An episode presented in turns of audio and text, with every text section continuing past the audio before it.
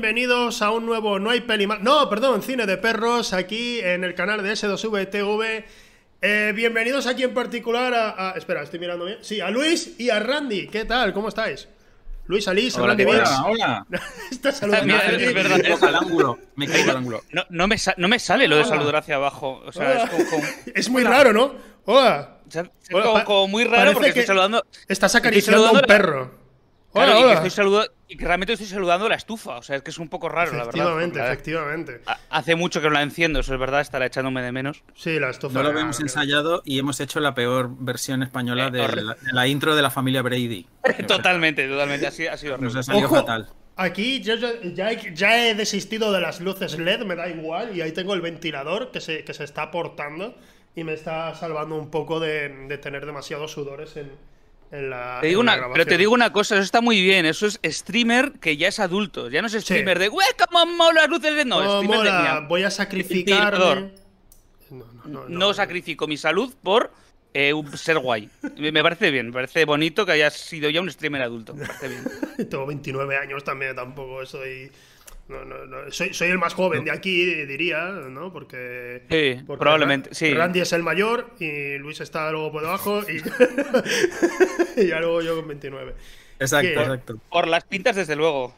Que, como suele pasar en cada programa de cine de perros, eh, la persona invitada, en este caso los invitados y un servidor, hemos estado ya hablando de cine y hemos estado desaprovechando minutos aquí y me, ha y me ha gustado en realidad la conversación que estamos teniendo, porque yo les estaba, os estaba contando a vosotros que la, mm, mis padres me ponían mucho cine cuando era pequeño. Con los videojuegos eran muy estrictos, no, esto es violento, no puedes jugarlo. Pero con el cine era adelante, ve lo que quieras. A lo mejor cuando era más pequeño, pues me tapaban la cara cuando salía algo demasiado violento para que yo no me. Pero yo ya estaba curado de espanto, en realidad, porque jugaba a videojuegos a escondidas. Así que me, daba igual. Pero cuando, cuando ellos me, me, pusieron a, a, ver ciertas películas, como era El Padrino y tal y cual, pues, pues yo he crecido, he crecido, no en plan viendo buen cine, pero que veía yo películas gore y eso y no y yo entendía que era que era ficción. ¿Creéis que esto esto es una pregunta que surge ahora y que no os he hecho antes? ¿Creéis que esto eh, aplica a ciertas películas y series que hay a día de hoy que la, que la gente suele decir, no, esto es inapropiado porque esto lo pueden ver niños, como por ejemplo también pasa con streamers que a lo mejor dicen cosas inapropiadas y tal. ¿Creéis que estamos volviendo otra vez a esa sensación de cuando éramos pequeños y había adultos que nos decían, no, no podéis ver eso? Y nosotros decíamos, pero es divertido, yo quiero ver eso. Bueno. Eh, eh, ahora esta pregunta, no sé por qué la. No, es buena, la pregunta es buena. Está bien, es de darle vueltas. Yo, yo, que soy padre, eh, hmm. lo veo siempre desde la perspectiva del padre, es decir, las, las, clasificaciones por edades, ¿no? Llamémosla así, que también existen en los videojuegos, por supuesto, suelen hacer más para la tranquilidad de los padres, más que más que más que para los usuarios, ¿no? Y siempre está la historia esa de, oye, que mi niño juega al, al GTA, ¿no? Mm, estoy haciéndolo bien y eso y luego el chaval pues juega siempre que quiere a lo que quiere, ¿no? Es lo que suele ocurriendo, ¿no? Suele acabar ocurriendo. Pero yo creo que es más una cosa de, para tranquilidad de los padres o para que los padres más o menos puedan guiar las decisiones, ¿no? Que toman. Y luego al final es más justamente decisión de los padres, ¿no? Si sabes más o menos lo que tu hijo está viendo, está consumiendo, pues tú tomas la decisión de decir, oye, pues ¿cómo no va a poder ver Gremlins aunque no tenga 12 años, ¿no? Pues... Sí. Hombre, algún, de hecho, algunas de los Vengadores, si, si, mal no recuerdo, algunas son para mayores de 12. ¿O estoy yo perdido? Es posible que sea 12, sí. Puede ser, sí. Sí, ¿no? Yo a veces veo clasificación de más 7, pero yo diría que Infinity War, creo, creo que es para mayores de 12. Eh, ahora que estamos hablando de esto. Y, no sé, y lo han visto muchísimos niños. creo que sube. Si no me equivoco, en las secuelas sube la edad. Hmm. Yo tengo que decir que a mis padres es que no les gustaba el cine, nunca les ha gustado. O sea, oh que yo haya, que yo haya salido así es un, un milagro, porque la verdad, a mis padres el cine no solo les dio siempre igual, sino que les daba igual lo que viera. En el sentido de, hombre, si me pillaban viendo eh, una porno, pues van a decir, hombre, ¿qué haces viendo una porno? Pero si me pillaban viendo. Claro, sin avisarnos. Para... Eso se hace los viernes, hijo mío, se hace los viernes. Pero si me pillaban viendo, yo qué sé, yo recuerdo con mucha avidez, y de hecho fue mi película favorita durante años, eh, Viernes 13, parte 7 eh, que es como muy específica y fue mi peli favorita durante años ¿Cuál? porque era la única peli gore que había visto porque eh, me- en el videoclub me daba miedo alquilar Holocausto Caníbal. Porque Sí, tenía... a mí también. A mí también la Porque portada, te- tío. La portada, la portada Pero- con la mujer empalada era bastante. No, no, es, ¿no? Que era pe- es que era peor, porque al menos en mi videoclub, eh, el VHS estaba con una, estaba, eh, ponía Holocausto Caníbal y había una cinta negra en medio que ponía demasiado fuerte. Ah, no sí. podemos eh, mostrar esto porque la gente que lo vea va a acabar traumatizada. Y Claro. todas las ideas que yo me hice en la cabeza eran mucho más jodidas que la de la mujer empalada. Yo tenía unas ideas de muy locas, o sea, ahí hay unas cosas muy locas y a medida que yo crecía, las ideas eran más y más locas y más y más locas. Hasta que un día me compré una revista de cine, no sé si la fotogramas o la imágenes o qué Sí. revista era, y salía la carátula sin el este. Y lo vi y dije, ah, ah, bueno. Solo es una mujer empalada, desnuda, no, no, tampoco. Bueno, sea, pero ya me hicieron esperaba otra mal. cosa. Hicieron mal al censurar, ¿no? Activaron tu imaginación. Claro, activaron mi imaginación que ya estaba funcionando a mil por hora. Y, y cuando vi, y de hecho cuando vi la película fue un poco de, bueno, eh, sí es dura, pero tampoco tal. Y, y esta peli eh, la vi un día que no estaban mis padres en casa, pero yo creo que si se hubiera dicho, estaba viendo Holocausto Caníbal, me dirían, pues muy bien, hijo, eh, pásatelo bien. O sea, bien. Tampoco es para tanto. Tampoco es para tanto la película. No, no, no. de- Hubo disfruta. Muy bien, hijo, hay que comer de todo, ¿no? La única peli que mis padres me prohibieron ver fue eh, Saló los 120 días de Sodoma. Ostras. Pero en plan prohibición, que- en plan prohibición de, de, oye, mira, eh, puedes ver como, como Dios, ¿no? Por ejemplo, y eres Adán. Puedes ver todo el cine que quieras, pero no veas Saló o los 120 días de Sodoma. Y te lo sueltan así, y tú, pues ¿Qué? quiero ver esa película. Es que esta película yo creo que está bien in- intentar impedir el visionado a edades, eh. Yo no lo, no lo veo, no lo veo mal. Totalmente de acuerdo, no, la- totalmente no- de acuerdo. no- no- no la he visto todavía, ¿eh? Yo cumplo el designio de mis padres. Es Esa- que, Esto. Esto se va actualizando. A día de hoy tienes que decir a Serbian Film. ¿Sabes? Te- No, se, no, se va actualizando eso. Pero, ¿sabes la cosa? Que si digo, he visto Serbian Film, mi madre va a decir, pues muy bien, hijo, adelante con tu vida. Pero si veo Saló y los 120... Es que ella fue al cine cuando era chaval y creo que estaba embarazada de mí, de hecho.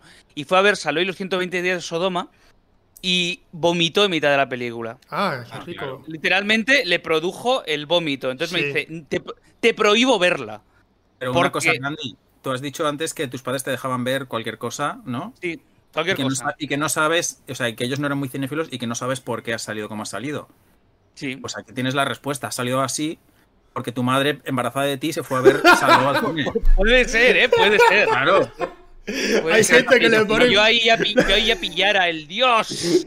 Hay gente, Ah, hay, hay- hay fetos, hay fetos a los que les ponen música clásica y eso, pero a ti te pusieron salón Claro. o 120 días de Sodoma, así que saliste así. Voy a, ver básicamente. este- voy a ver esta película mm, agresiva para los cinco sentidos, a ver Claro, cómo sale claro. mi bebé. A ver, era en el, era en el cine de, su pueblo, solo echaban una película a la semana y decían, pues la que echen, vamos. Hostia, el, Pues el el que llevaba el cine, el que llevaba el cine ahí diciendo, "Voy- voy a hacer, voy a hacer cine, pe- mi peor agosto de la historia, ¿sabes? Voy a poner salón, venga, que, que voy a perturbar a todo el pueblo, que, que se ver, vuelvan supongo- locos. Supongo que iban a magrearse, al final es un pueblo, yo entiendo que mis padres iban al cine a magrearse, pero claro, con Saló no te puedes magrear mucho. que Claro, yo sepa, no la he claro. visto, no la he visto, no la he visto todavía, ¿eh? O sea, A no he que quieras desarrollar unas, unas filias interesantes. Yo he visto lo suficiente, yo he visto lo suficiente para decir, no quiero verla. ¿Ya? Yo sí que la he visto, yo sí que la he visto. Sí, sí, no, uf, Sí, sí. yo no, no, no, Y no me interesa. bueno, la película es, es un catálogo casi documental de, de hasta dónde llega la perversión humana, ¿no? Sí. Y, y además imaginada en el, en el contexto de la máxima dominación de los nazis en, en- en- durante la Guerra Mundial, ¿no? O sea que durante la Segunda Guerra Mundial, o sea que ahí hay que ir con el estómago fuerte a verla, sí, sí. Bueno, pues, pues, mi, pues mi, ma- mi madre acertó entonces prohibiéndome Sí. el visionado de Saló. Ahora, también te digo, ¿eh? yo he visto, eh, veía unas burradas increíbles. Veía Brain Death, mi, tu madre se ha comido, Eh, ha comido a mi perro a los, bien, a los muy 12 bien. años, a los 11 años. Mi madre me pilla y decía, pues muy bien, hijo. Yo recuerdo con Es mucha- divertidísima esa película, ¿eh? a, mí, a mí me encanta. Sí, hombre, es pues, la hostia. Y yo recu- recuerdo, de hecho, es mucho más bestia el delirante mundo de los Feebles, que la Sí. hizo antes, que esa película, en realidad. Bueno, eh, yo recuerdo ver con mi madre, le digo, voy a poner una película, y puse Requiem por un sueño. ¡Oh! Requiem- Bien, y, otra. y la, y la vimos, los, yo tenía, tenía 15, 16 años, y estábamos los dos en el sofá viéndola, Y, pero atentísimos a la pantalla. Y llegaba la escena final, esta en la que están dos chicas obligadas a. como Sí. que están en un círculo sexual y Sí, utilizan un que- doble y tal. Sí. sí. Y estábamos mi madre y yo llorando, viéndolo así como muy emocionados. Y en estas entra mi padre a trabajar. Y dice, ¡Eh, cómo estáis! Y creo que mi pobre padre nunca ha sentido más atemorizado que cuando estoy diciendo ¡Cállate! Bueno, pero Randy, justamente esa no es la escena de, de cómo os ponéis a, poner una. ¿Cómo os ponéis a ver una porno sin mí, no? Es esa. la escena. Pero decía, pero si es, si es miércoles. Claro. Pero, hostia, pero No, de hecho, con, con esa película. llorando. Sí, sí, con esa película lo, Eh. que me, lo que me ocurrió fue que, que yo estaba muy colgado de Jennifer Connelly. Y digo, buah, tío, salen esa-". y cada, cada, cada película en la que saliera yo tenía que verla. Y, y cuando estaba viendo esa, poco a poco yo iba avanzando la trama y digo, "Uf, la verdad es que esta no va a ser una película de enamorarme otra vez de Jennifer Connelly. No, cuando, no, no, y cuando sea, termina, no, ¿eh? y cuando termina que estoy estoy sintiéndome fatal por todo lo que ha pasado. Digo, no debería haber visto esta película. Y la verdad es que Yendo no- tu habitación, yendo a tu habitación quitando los pósters uno a uno, ¿no? con, con tristeza, una lagrimita cayéndote. No, Tu inoce- pero- tu inocencia. No puedo verla. No, no, no, no. Eso, esa es la reacción incorrecta. Justamente lo que tendría que hacer es eh, revalorizarse como actriz por su, por su versatilidad. Decir, oye, qué pedazo de actriz, voy a poner otro póster. Por entonces yo no, yo. yo. era un chaval, yo no, yo no apreciaba tanto el cine. Yo estaba más metido en el cómic que en el cine por entonces. Entonces, mm, por mucho cine que lloviera. Pero entonces no estaba. Yo, yo el tema de. A pesar de que mis padres me identificaron muy bien como todo era ficción, lo que se veía en pantalla era mentira, la sangre es sirope de no sé qué, siempre me lo, me lo habían explicado. Eh, sí que había veces que si algún actor hacía algo muy desagradable, yo decía, buah, tío, no puedo estar de parte de este actor, ¿sabes? Y si le veía en otra película era como, le tengo tirria acogida, algo que se quita con el tiempo, sencillamente. A pesar de que conozco mucha gente adulta que, que, que sigue teniendo esas sensaciones de, no, yo es que no puedo ver al niño de, de Juego de Tronos, al rubio. Eh, ¿Por qué? ¿Por qué? Está Ah, haciendo su trabajo ahí muy hay, bien. un- ahí hay un hay una, un fenómeno interesante, ¿no? Que es el tema de que los actores que no se quieren encasillar. Sí. También se puede interpretar que lo que lo que tienen es miedo a no saber eh, interpretar otro personaje tan bien como el que eh, Claro. lo, han, lo han hecho en otra película al- con la que todo el mundo los identifica, ¿no? O sea que Sí. ahí hay que, hay que aplaudir a los que hacen de todo, ¿no? Incluso cosas así arriesgadas, porque si luego resulta que hacen otro papel en otro sitio, hay veces que incluso te olvidas de, ostra, pero ya este le vi haciendo no sé qué barbaridades en tal otra peli, ¿no? Sí, sí, Eso- sí, sí, sí. Yo- Es Ahí- interesante. A mí me sorprende mucho de, de la actualidad, de- del mundo actual, de, de los actores actuales. eh, Javier Botet, que es un tío que, claro, cuando empezó y dices, va, este vale, pues sí va a hacer todo el rato, que si la niña Medeiros, que si el no sé qué. Y de repente le ves actuar en un drama y lo borda. Lo ves actuar en una comedia y lo borda. eh, lo ves actuar en, El vecino y lo borda. Y es un tío que cuando empezó en el cine no te esperabas, no te esperarías No. que llegara a hacer esto. Y además que, que si hablas con él es un tío cojonudo, es un tío súper divertido, eh, nada creído, y no sé, yo le, le admiro mucho a ese tío. Eh, he interrumpido la conversación solo para decir lo mucho que admiro a Javier Botet, no pasa nada. Y para Eh, decir que has hablado con él. No, no, ah, sí, hablado con él. es que es, es mi amigo, es mi amigo Javier Botet, es mi amigo, Eh, hombre, eh, yo quedo con él de vez en cuando. Era un, un name dropping, era un name dropping. Sí, Sí, sí. Haré, haré varios de estos hace durante... siempre, lo hace siempre. Estamos hablando, sí, porque tal película. Y tú dices, bueno, pues yo al tramoyista de tal escena de esa película yo lo conocí porque tal. Me ¿Y acuerdo de cuando O sea, si Kate fuera- Blanchett me sacó un fajo de billetes del cajero. Si, si yo fuera famoso, si yo fuera famoso, sería la persona más insoportable del mundo, porque estaría todo el rato. de, Sí, bueno, me estaba tomando el otro día algo con José Luis Cuerda y me dijo que no sé qué. Da igual, me da igual, me invento ya las cosas, ¿sabes? Que no lo eres Ya, la persona más insoportable del mundo. Perdona, perdona. No, no, no, no, no, lo acepto, lo Lo has dejado huevo, tío, lo has dejado huevo y no, no he podido. A- Ahora mismo en el chat hay mucha gente diciendo, joder, por fin alguien lo dice, qué ilusión, tal. eh, No me caes, vamos. Como estamos, como estamos viendo ahora en el chat, porque este programa es Sí, el chat, directo, el chat. sólido. Sí. Sí, eh, sí, sí, Es, totalmente. un- es un programa muy directo, además. Sí, sí, sí. Eh, ¿Qué están diciendo en el chat ahora, Zekio? están diciendo, Pato sabio no lame limones. Han puesto eso ahora mismo. Tía, tal cual, eh, tal cual. En serio.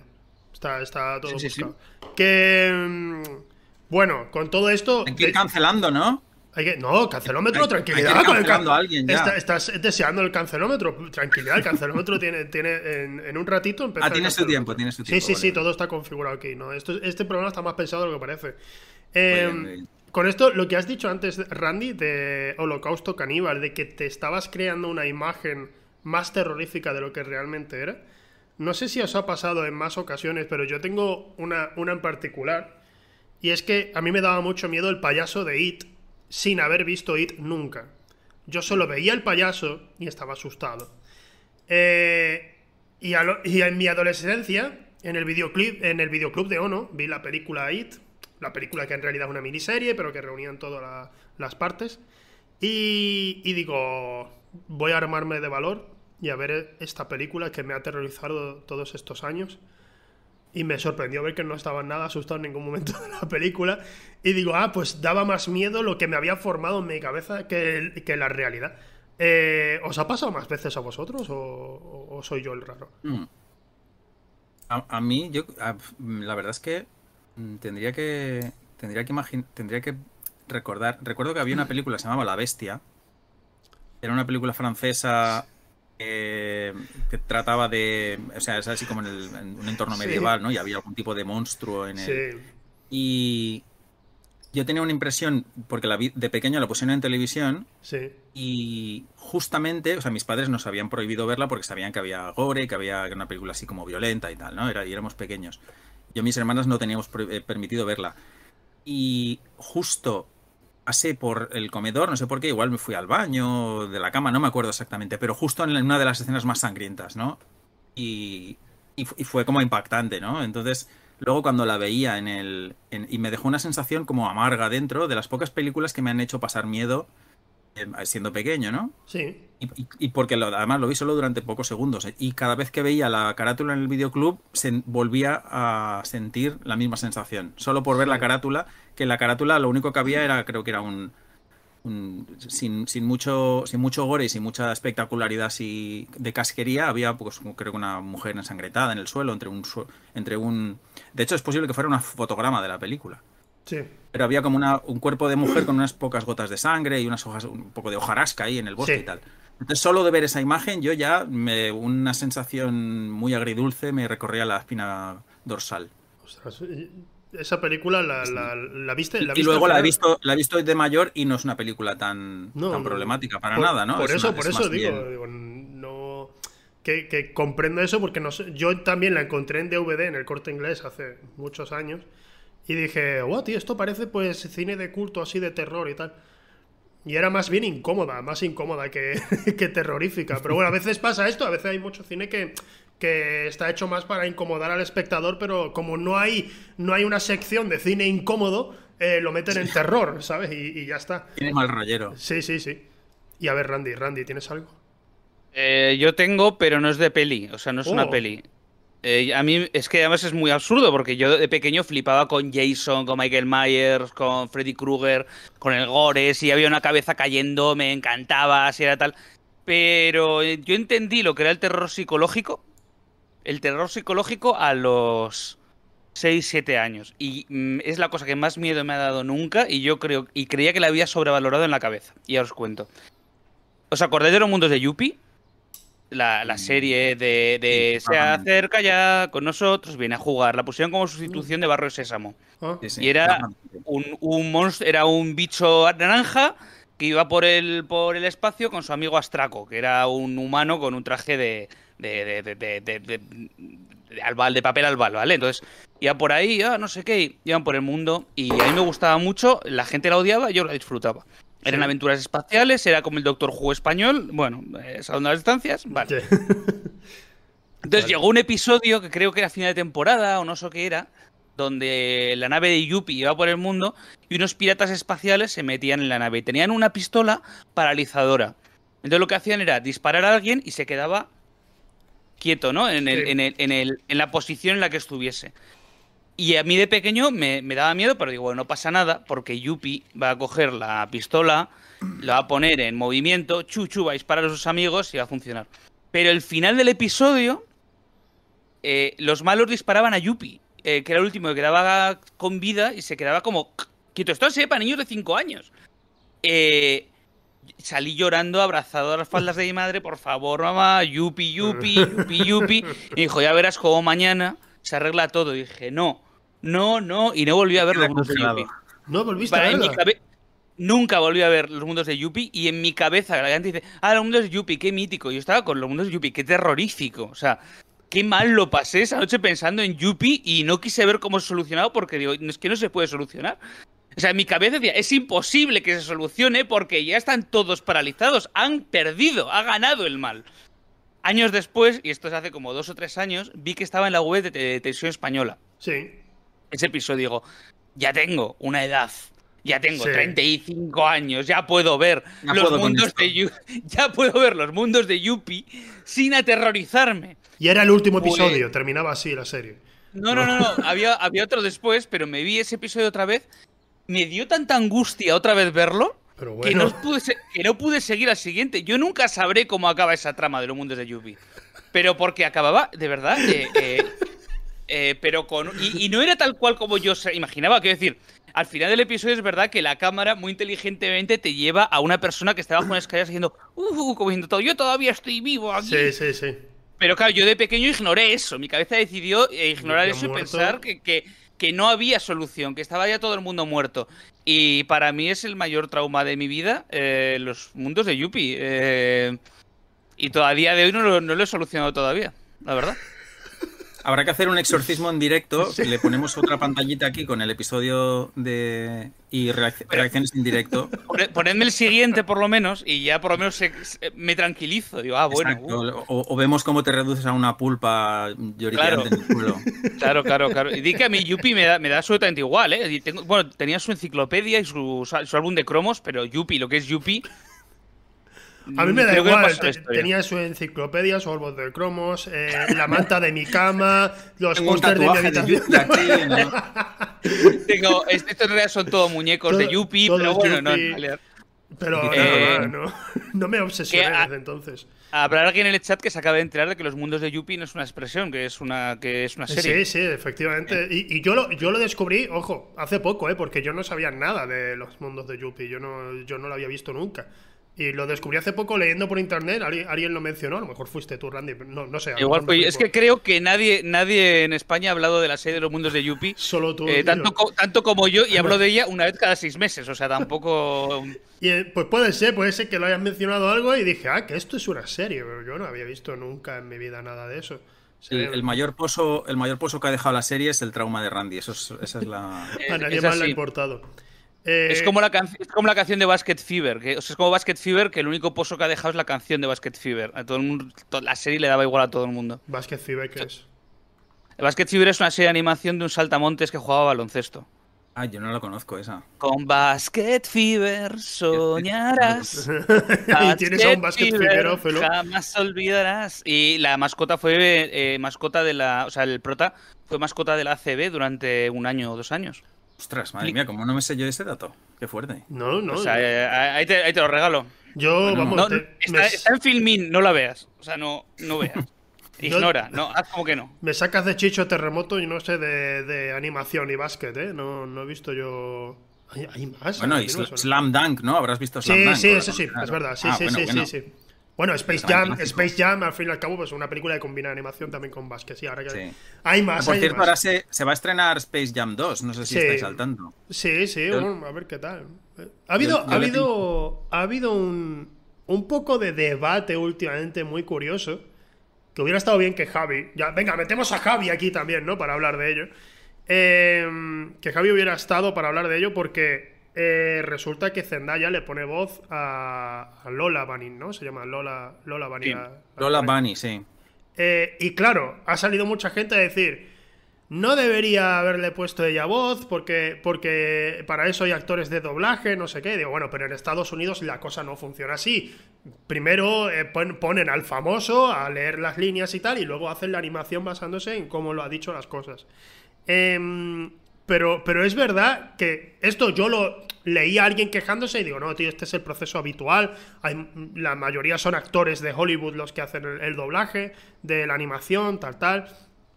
Pero la verdad es que escuchas el doblaje y queda raro. ¿Lo habéis escuchado vosotros? Sí. Es, es Sí, raro, y- tío. No, no encaja. Pero ¿sabes por qué? Es, es porque Zendaya no pone voz de Lola Bunny, Zendaya pone voz de Zendaya. Sí. Entonces, es Lola Bunny, pero está hablando, pero realmente lo que es es a Zendaya todo el rato. Y es muy raro, ¿no? No intenta poner una vo- la voz que tenía antes Lola Bunny, que además creo que también la ponía una famosa, o sea, Kristen Wiig, igual la que ponía la voz a Lola Bunny en la serie. Sí. Y, y de y me estoy colando, ¿eh? igual era otra persona, pero que era como también conocidilla. Y la han cambiado por Zendaya, que no le pega al personaje, que es un poco raro. Sí. O sea, el, cha- el chaval que puso el tweet no tenía ni idea de cómo se hacía la animación en Estados Unidos. Porque Sí. luego, de hecho, le, le comentamos varios de no, oye, mira, primero el famoso pone la voz y después hace la animación. Y le volaba la cabeza. Y dice, ah, joder, hostia, claro, sí. Sí, pero. Pero es verdad que la voz de Zendaya no, no era. Es como si pones a Bugs Bunny y de repente la voz, yo que sé, Robert De Niro. Pues, hombre, es un, es un gran actor, pero no es Bugs Bunny, no pega bien con Bugs Bunny, no, no pasa nada. Sí, sí, sí. Entonces, no De sé. hecho, es, es curioso lo que mencionas porque es una de las características que más di- diferencia la animación occidental o, o estadounidense, ¿no? En general, de la japonesa, porque en Japón siempre se ponen las voces después de que la animación esté terminada. Los actores de doblaje tienen que eh, ajustarse al movimiento exacto de las bocas que ya está terminado en la animación y esa es una de las características más que es diametralmente opuesto, ¿no? Sí. Y, y voy, a, voy a aprovechar para hacer, si me permitís, voy a aprovechar para hacer un poco de plugin porque he traducido este libro. ¡Eh! Oh. Esto solemos dejarlo al final, pero Cuidado. venga, dale, dale, dale. Un momento, porque es- esto es la edición inglesa, esta es la edición original. El, el libro está ahora revisándose, ¿no? Se imprimirá dentro de, dentro de poco. Es- es- son, las, son las memorias del, del ejecutivo eh, eh, extranjero, estadounidense, que trabajó en Estudio Ghibli durante 15 años. Sí. Y una de- uno de- interesante. Uno de los episodios más interesantes que se narran en este libro es cómo fue el proceso de doblar La princesa Mononoke al inglés con el mayor elenco de voces famosas de la época, eh, pues yo que sé, desde Mini Driver a... eh, ¿quién, quién más estaba ahí? Ahora mismo, no, ahora mismo no me viene, pero bueno, digamos que el elenco más importante de actores y actrices de, de la época, de actrices y actores de imagen real, eh, por, por mediación de Miramax, que fue la distribuidora de la película en Estados Unidos. Y claro, ahí una de las cosas que más, eh, que más llama la atención es esa, ¿no? Que, que, que estaban acostumbrados, porque algunos de ellos habían doblado animación y era el proceso era distinto. Primero te grababan tu voz y se adaptaban a tu interpretación de esa línea de diálogo y luego los animadores trabajaban con ese material para terminar la escena, ¿no? Y claro, al ser animación japonesa era totalmente lo contrario. Ellos tenían ahí un, un guion de doblaje que tenían que adaptarse. Era un proceso más parecido a cómo doblamos películas aquí en, en, Claro. en Europa, ¿no? Claro, claro. Se, se me hace extraño porque estamos hablando de que eh, los que están haciendo la, la animación y, y demás son los que van a decidir cuál es el, digamos, el, el mood, ¿no? de- del personaje por Claro. encima, por encima del actor de doblaje, incluso de- prácticamente del director de doblaje, porque yo ahora, ahora voy a ver el anime de otra manera. Sinceramente, porque yo lo, yo veo cuando están pegando gritos y tal, y digo, buah, tío, esto no ha sido. No han sido eh, los actores de doblaje los que han decidido cuánto dura ese grito. Han sido los de animación. Correcto. O Ahí es el director. El director, de hecho, cuando hace el- lo que en, en Occidente le llamamos el storyboard, que es el Sí. econte, ¿no? En japonés le llaman eh, continuidad de dibujos, ¿no? Eso en japonés se dice econte, pero es, básicamente es el storyboard. Y el propio director es el que, con un cronómetro, dice las líneas de diálogo que hay en el guion, o bien si lo ha escrito él el propio guion, y, y lo adapta al, al digamos, al, al storyboard para que el episodio dure los, los 22 minutos o para el que el largometraje dure lo que tenga que durar. Entonces, eso, porque claro, al, al ser animación, lo que no quieren es dibujar nada de más. Quieren que esté todo perfectamente decidido an- en preproducción antes de ponerse a dibujar, para que aprovechar al máximo el trabajo de los animadores, que es lo más caro, ¿no? De, del Sí. proceso. Eso explica que en, que en au- que muchas series de anime haya tanto grito y llanto, ¿no? Eso, ¡ah! y dices tú, joder, ¿cuánto llora esta señora? Y dice, claro, llora, llora porque no querían. eh, dice, bueno, mira, para llenar 22 minutos tiene que llorar un minuto entero. Y Sí, "Ah, Yo eso, eso, eso, eso, eso me lo creo, ¿eh? Eso me lo creo, porque yo precisamente he estado viendo, te lo dije ayer en el grupo, Luis, que, que estaba viendo Ataque a los Titanes. Y siendo una serie que me parece de lo más interesante, que tiene mucho más de lo que parece, porque al en un principio me pareció que era un, un anime de estos de... eh, un shonen, creo que se llama, ¿no? De chicos que van a aprender eh, juntos a luchar y van a encontrar el poder de la amistad y tal. Y Ataque a los Titanes no es eso, pero lo parece en un principio. Durante los primeros 6-7 episodios yo estaba mm, desesperado, estaba tirándome de los pelos. ¿Por qué me está repitiendo tanta información? ¿Por qué? ¿Por qué es tan reiterativo todo? Y, y yo creo que a veces, sinceramente, hay un episodio, hay un episodio de la serie que es, un, es una discusión muy importante ocurre sobre un tejado y hay dos vidas que penden de un hilo, ¿vale? Quien lo haya visto pues sabrá a lo que me refiero. Eh, todo el episodio es una discusión súper interesante, pero también es verdad que parece como, como un, episodio embotellado, ¿no? Eh, de estos de... No hoy en este episodio no podemos gastar muchísimo dinero, así que vamos a basarnos en la animación que hay en el tejado y algún que otro flashback de episodios anteriores. Mm, esto, esto también se hace porque sabemos que en el anime obviamente pues hay cosas que se hacen para recortar entre comillas presupuesto como que, que veamos la cámara moviéndose para dar la sensación de que el gentío de la calle se está moviendo pero para nada es así, ¿no? Y demás, pero ¿esto también ocurre lo de los episodios embotellados en el anime? Sí, sí, totalmente. De hecho, es, es parte de la estrategia de producción de, las, de, la, de, las, de los estudios para poder llegar a, completar un episodio completo de 22 minutos de animación cada semana. Porque mm, eh, justo eso que has comentado y otra cosa que has comentado que son las técnicas de lo que se llama animación limitada, que es mm. formas en las que tú puedes tener una, capacidad expresiva con tu episodio de anime eh, que no están, a, no están a tu disposición. Es decir, no puedes tener a cientos de animadores haciendo 24 eh, fotogramas por segundo pero utilizas otro tipo de técnicas que son, pues por ejemplo, todo el mundo conoce la famosa eh, imagen congelada, ¿no? En la que un personaje en un momento muy dramático o muy o en un gran desenlace, eh, pues a lo mejor se queda congelado y hay, por ejemplo, un cambio cromático, ¿no? De repente el fondo cambia a otro estilo de dibujo o, cosas parecidas, ¿no? O simplemente se juega con, con, flashes, ¿no? De, de, imágenes o cosas así, sin aumentar el número de dibujos, ¿no? Lo más importante es no aumentar el número de dibujos porque eso es lo que, lo que ralentiza el proceso de producción y lo que puede hacer que, por ejemplo, un episodio llegue más tarde, que haya un retraso ¿no? a la hora de entregar el episodio para que se emita en televisión. Y, es básicamente esto, los, los propios estudios eh, lo que hacen es, para lo voy a intentar resumir para no, para no alargarme mucho, pero lo que, lo que se suele hacer es, eh, después de que haya grandes momentos eh, narrativos en los que se entiende que tienen que poner a trabajar a más animadores o a los mejores animadores que tienen para que esa escena en concreto esté muy bien hecha. Lo que suele pasar es que esos animadores están tan agotados que ya no van a poder rendir en el siguiente ciclo de producción. Y entonces lo que se, lo que se hace, los buenos productores, eh, allí en, Japón, los estudios de animación tienen una muy buena política de eh, lo que llaman coordinación de producción, ¿no? Todos estos trucos ya se lo saben y saben que en el episodio de la semana siguiente lo, que, lo mejor que pueden hacer es hacer un, un compendio ¿no? de flashbacks con imágenes de otros episodios eh, para que para que digamos que los animadores que han dejado el callo para la escena importante del episodio anterior eh, puedan descansar. A lo mejor es el episodio anterior o a lo mejor es un episodio que se va a emitir después, porque esto es lo que se suele hacer, por ejemplo, en, en WIT Studio, que es la que hace el ataque a los titanes, tienen diferentes estudios y van avanzando diferentes episodios simultáneamente. Para que estén luego terminados cuando toca. Entonces está todo muy. Es un poco una, organización casi como, como de estrategia militar, ¿no? Para poder llegar a cumplir con, eh, presupuestos bastante bajos, pues toda la cantidad de minutos que tienen que producir para poder tener la serie en antena. Eso, eso explica que tenga Ataque a los Titanes como de repente episodios muy pausados, pero de repente tiene como seis o siete en los que no paran y hay muchísima acción, hay muchísimo movimiento, además con una animación muy buena. Y, yo creo que la, la, segunda mitad de la primera temporada, que son más de 10 episodios por ahí, es un no parar, no, no hay descanso prácticamente ahí de, de, movimiento. Y, eso me extrañó mucho porque siempre en el, anime es lo que, lo que tú has dicho, que generalmente hay episodios de acción y de repente ya pausa, ¿no? Y tenemos dos o tres de diálogo más pausado, flashbacks, y luego ya pues a lo mejor un poco más, pero bueno.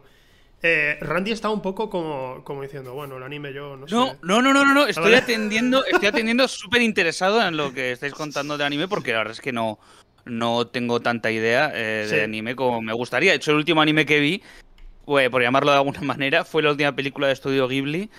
Que. no era. ¿Se considera eso anime? O sea, está hecho en Japón, está hecho en Japón, aunque sea 3D, está hecho en Japón y. Eh, es, anime al fin y al cabo, pero esta, la de Erwige y la bruja.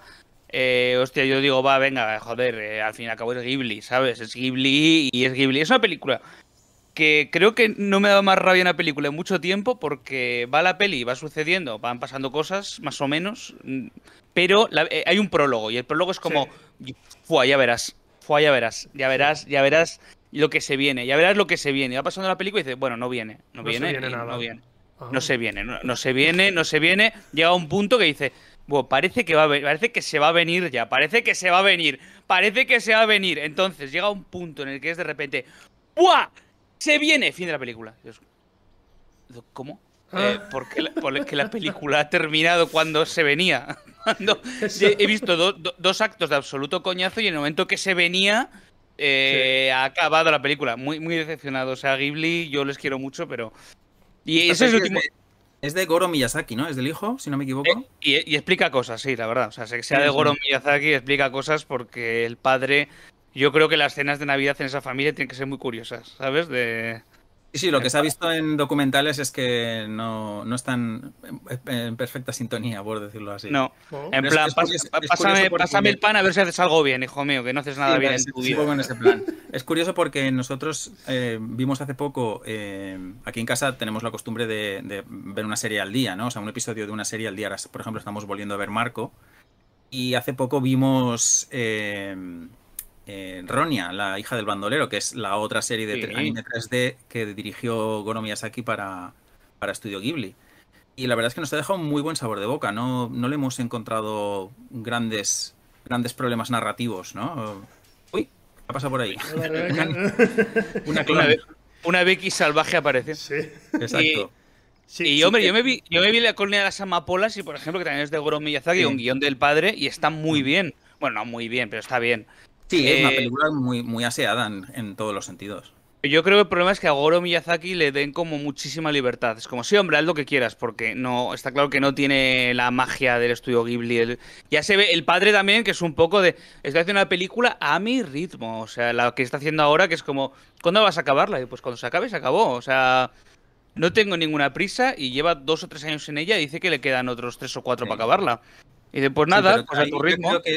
Claro, yo creo que es, ahí es un tema ya también de que el señor está tan anciano que no puede, no puede producir anime como lo producía antes. Antes el, en las películas de estudio Ghibli, y además que eso es un, perdonad que vuelvo a hablar de mi libro, que parezco ya aquí el, hombre este, pero, es que lo detallan muy bien en este libro. es uno de, las, uno de los testimonios más, interesantes, es hasta qué punto eh, llega, el momento del crunch y ah, directamente la gente duerme en el estudio y, y, o sea, les dicen que se vayan a casa dicen, sí, sí, vale, me voy a casa, fingen fichar para irse a casa y cuando, y cuando la persona de producción que está por allí no está mirando, se vuelven y se meten otra vez al escritorio a seguir, a seguir dibujando. Y es, pues es parte de la cultura de cómo se hace el anime, ¿no? Es como que la letra con sangre entra y, les, yo creo que les gusta, les gusta un poco que sea parte de la cultura de cómo lo hacen allí, el, tema de que haya que sufrir un poco para hacerlo. Y en, algunas ocasiones el problema es que no es un poco, que es que es mucho, ¿no? Hay mucha gente que, que, lo pasa fatal y que, digamos que entrega sus vidas directamente para, sacar el, este arte adelante. Bueno, ha pasado ahora con, con Kentaro Miura, ¿no? Que ha, muerto de forma de forma prematura, que está claro que su salud pues no estaría muy bien, pero al parecer el hombre directamente no dormía y, tenía como un gotero de café todo el día enganchado. O sea que sí, sí, sí. Esto, esto también hay que tenerlo en cuenta, ¿no? Ahora que hay una gran una gran profusión y que todo el mundo ha descubierto lo interesante que es el manga y el anime, a lo cual pues gente como yo hemos contribuido lo que hemos podido. Pues claro, hay que tenerlo también en cuenta porque mm, si realmente la industria tiene aspectos que son casi casi inhumanos, pues hay que, hay que hablarlo. Claro, claro. el, otro día, el otro día me estaba leyendo este manga, eh, El Espejo, que son historias cortas de, de Rumiko Takahashi. Rumiko Takahashi, muy bien. Y la historia final es una como cómo se conoció él, ella y no sé qué otro autor de, manga. Espera, te lo voy a decir que es otro autor de manga. Que es que viene, por aquí. Adachi, eh, Mitsuru Adachi, correcto. Y, joder, eh, me daba terror. O sea, te lo venden como, ¡Ah, qué guay! Nos estamos dedicando al manga. Y te veo una pequeña viñeta de, aunque le dedicamos 15 horas al día y no tenemos vida. es como, hostia, eh, no. Y además esto, leyéndolo justo después de lo de, lo de Miura, dices, eh, uff, eh, bajad un poco el ritmo, sobre todo... Sobre todo Takahashi, que ya no tiene edad para estas cosas, ¿sabes? Que ya está un poco, ya está mayor la mujer. Y, me dio un poco de miedo leerlo, eh, sobre todo porque en España la gente que se dedica al cómic eh, profesionalmente ya no hay las revistas semanales, pero en su día cuando había revistas semanales también metían horas y horas y horas y horas hasta acabarlo. O sea, un, un Ibáñez, un Cera, Ramis, Vázquez, bueno, Vázquez menos, porque Vázquez era quien era, pero todos los que trabajaban en Bruguera metían, verso, 15, 16 horas al día, sin ayudantes en la mayoría de los casos, para sacar las cosas. Entonces, joder, es que el mundo del cómic es muy sacrificado, sí. pero que lo que queremos la mayoría de los fans es que los que hacen los cómics sigan vivos, ¿sabes? Sigan bien. aunque tarden un mes en sacar cada, cada capítulo, pero que salga bien y ellos estén a gusto. Eh, que, hay, que, hay, un porcentaje del fandom que no quiere, como los videojuegos, hay un porcentaje del fandom que, ¡eh, quiero el juego ya! ¿Por qué no sacáis el juego ahora? Espérate un año que salga el juego bien y, y disfrútalo ya cuando salga y sabiendo que nadie ha sufrido, salud mental no ha sufrido por esto. Pero bueno. Eh, uno de los ejemplos clásicos, y, lo cuento súper rápido para que podamos pasar a, otras secciones, pero es el ejemplo de Yoshihiro Togashi, el dibujante de Yu Yu Hakusho y de Hunter, Hunter que pues el hombre está mal, el hombre está mal de salud y se tiene que tomar unas pausas. Ahora mismo no recuerdo si es salud física o salud mental o si es una combinación de las dos es, por cierto, es el esposo de Naoko Takeuchi, la autora de, Sailor Moon. Y, claro, yo creo que a lo mejor el hecho de poder estar, de estar casado con, otra mangaka, pues es como que te que, tienes como un entorno más, más eh, comprensivo acerca de lo, importante que es. Oye, pues es que tengo que parar, porque hacer 22 páginas o 18 páginas todas las semanas, por mucho que, tenga dinero para pagarme asistentes, que esa es otra. Los asistentes los paga el propio dibujante. Eso es, eso es muy importante que la gente lo sepa porque no se sabe mucho. Es decir, es a partir de que tu manga tiene éxito y, te pagan muchos royalties, que tienes más pasta para pagarte tú a los asistentes y hacerte la vida un poco más fácil. Si no, el cómic es responsabilidad tuya y, y si quieres más ayuda, te la tienes que pagar de lo que te paga la editorial. O sea, es un sistema un poco un poco apretatuercas, la verdad. el otro día leí en Twitter a un chaval que se estaba quejando porque había salido un capítulo de no sé qué serie de manga de la Sony, no sé qué, y había salido una página como si fuera, bueno, un boceto, de hecho, no había salido la página tal. Porque para eso se paga el no sé qué. Y claro, decía la gente, espérate, porque en el tomo va a salir bien. Simplemente no ha tenido tiempo esta semana para hacer 24 páginas. Ha hecho 22 páginas cojonudas y dos de boceto porque no le daba. Y el chaval se enrocaba y dice, no, porque si yo pago, que no ha pagado. O sea, no ha pagado. lo ha leído gratis en el, Manga Plus, este. dice, no, porque, porque es que porque yo tengo derecho a leer el manga bien y habría que echar a esta persona. Y yo dice, pero, o sea, tío, o sea, vamos a ver. Todo proceso, todo proceso creativo eh, cuesta y todo proceso creativo para que tú veas algo de cinco minutos yo lo pienso mucho cuando veo vídeos online muy currados de sobre todo vídeos de estos de un minuto que dices, jaja, y pasas a otra cosa y dices, ese jaja mío, eh, al, probablemente a la persona que ha hecho le ha costado eh, salud, sudor, lágrimas. sobre todo si esa animación le ha costado mm, semanas de hacer esto, de apretarse después del trabajo normal, para que yo después no lo aprecie nada. pero vamos, yo no lo aprecio. Fíjate, qué curioso. Cuando, yo empecé con, que os dije antes, que yo antes de entrar en cine eh, me gustaba muchísimo más estar en, en el mundo del cómic. Y yo estuve dibujando, a mí me, gusta dibujar y yo por entonces dibujaba muchos cómics y eso. Y, y puedo decir que el mayor, el mayor motivo por el que dejé de hacerlo es por lo que estáis mencionando. Para mi gusto es el medio eh, que más castiga a, a, quien trabaja en ello, especialmente porque la recompensa es poca. Con esto no quiero decir que ganen mucho dinero, es que tú, cuando haces un cómic, generalmente hay gente que, se, que puede leer 24 páginas de un cómic, las puede leer en 5 minutos.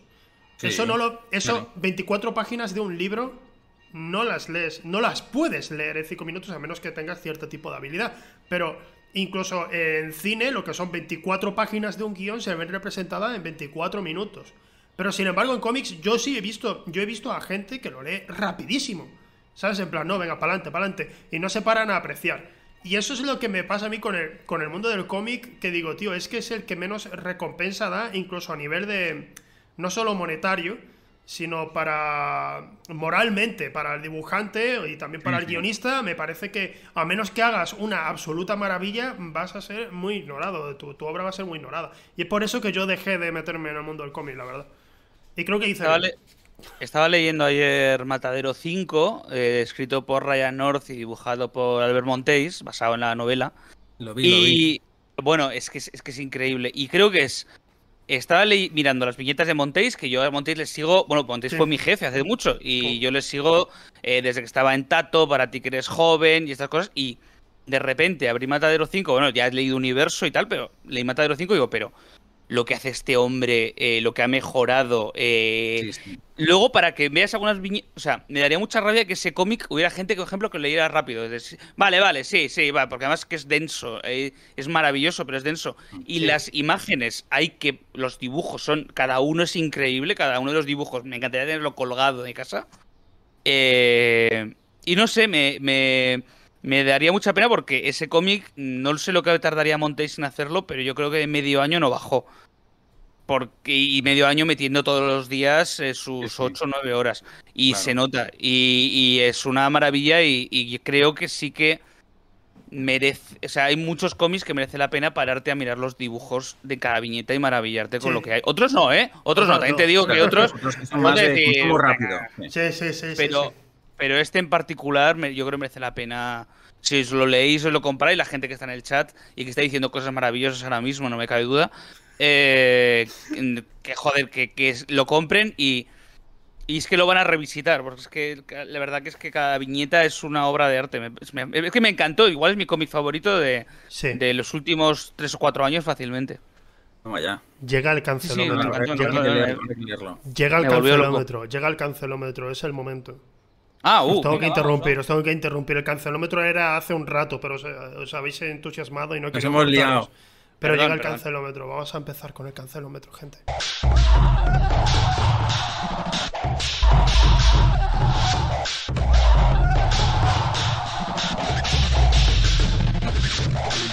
Ya estamos aquí en la sección favorita de absolutamente todo el mundo, el cancelómetro. Vamos a ver qué opiniones tienen Randy y Luis. ¿Qué pueden llevarle a la cancelación en Twitter? Hoy el cartel, bueno, pues lo tengo aquí dividido más o menos y además como está del revés, como siempre, pues no lo vais a poder leer bien, pero yo os lo digo en alto para que, para que lo tengáis estudiado. Así que venga, vamos a hacer una opinión uno, una opinión otro, ¿vale? Y así vamos eh, cambiándolo. Luis, pues, eh, ¿quieres empezar tú? Venga. Pues eh, me, gu- me gustaría, pero no veo el cartel. No sé si es que le he dado algún botón raro aquí. o- ¿Qué has Yo, hecho? yo- yo tampoco, yo no puedo ver la transmisión ahora, ¿eh? Oh, Dios mío, no. Claro. Has cancelado, el cancelómetro ha cancelado la porque me transmisión. fui, porque me fui, claro. Espera un segundo. Claro, ahora, ahora mismo. Me daba palo decirlo, digo, a ver si la cago. No, yo, yo también Ahora, estaba ahí un poco de, pantalla. bueno... Pero decídmelo antes, hemos estado aquí sin grabar nada y ahora de repente, oye, pero yo no veo lo que- nada. eh, lo que sabemos Pues esto nosotros se queda en el nada. directo, se queda en el directo. ¿Veis el Pero, oh, La culpa qué- era nuestra, qué- Randy, Qué, la- la- qué gran humillación la nuestra que, va a quedar en el directo. Qué gran Que humillación. no, pero que no La pasa culpa nada. era nuestra, Randy. Que el cartel es siempre, siempre. Que, que lo voy apuntando y ya está, ¿sabes? Y ahí os pongo la puntuación. Venga, a ver. eh, además, hoy eh, que haya un poco de pique, a ver quién es más cancelable que el otro. Eh, Luis, dime. Venga, Dale, opinión que tengas cancelable. Op- opinión cancelable. mm, Pues eh, que hay que dejar de ver Telecinco. Pero eso no es hombre, cancelable. Cancelable no es, cancelable. Bueno, bueno, no, no, no voy a juzgar, no voy a juzgar, eso lo hago No, al final. déjame que, déjame que lo matices, que se habla mucho de que no, porque, porque vas con ese rollo elitista, de que, de que la gente se tiene que poder distraer y a mí me distrae porque tienes tú que meter en lo que a mí me distrae. Sí, pues eso hay que respetarlo, pero si consistentemente hay un medio que está fomentando el, el abuso, el maltrato psicológico, el machismo, la... O sea, es que el catálogo de mierdas que se ven en Telecinco es demasiado, demasiado intenso. Y yo estoy a favor de la, de la libertad de expresión, pero eh, una mínima pequeña responsabilidad hay que tener. O sea, si te estás exponiendo a eso todos los días, al Sí. final vas a acabar tarado.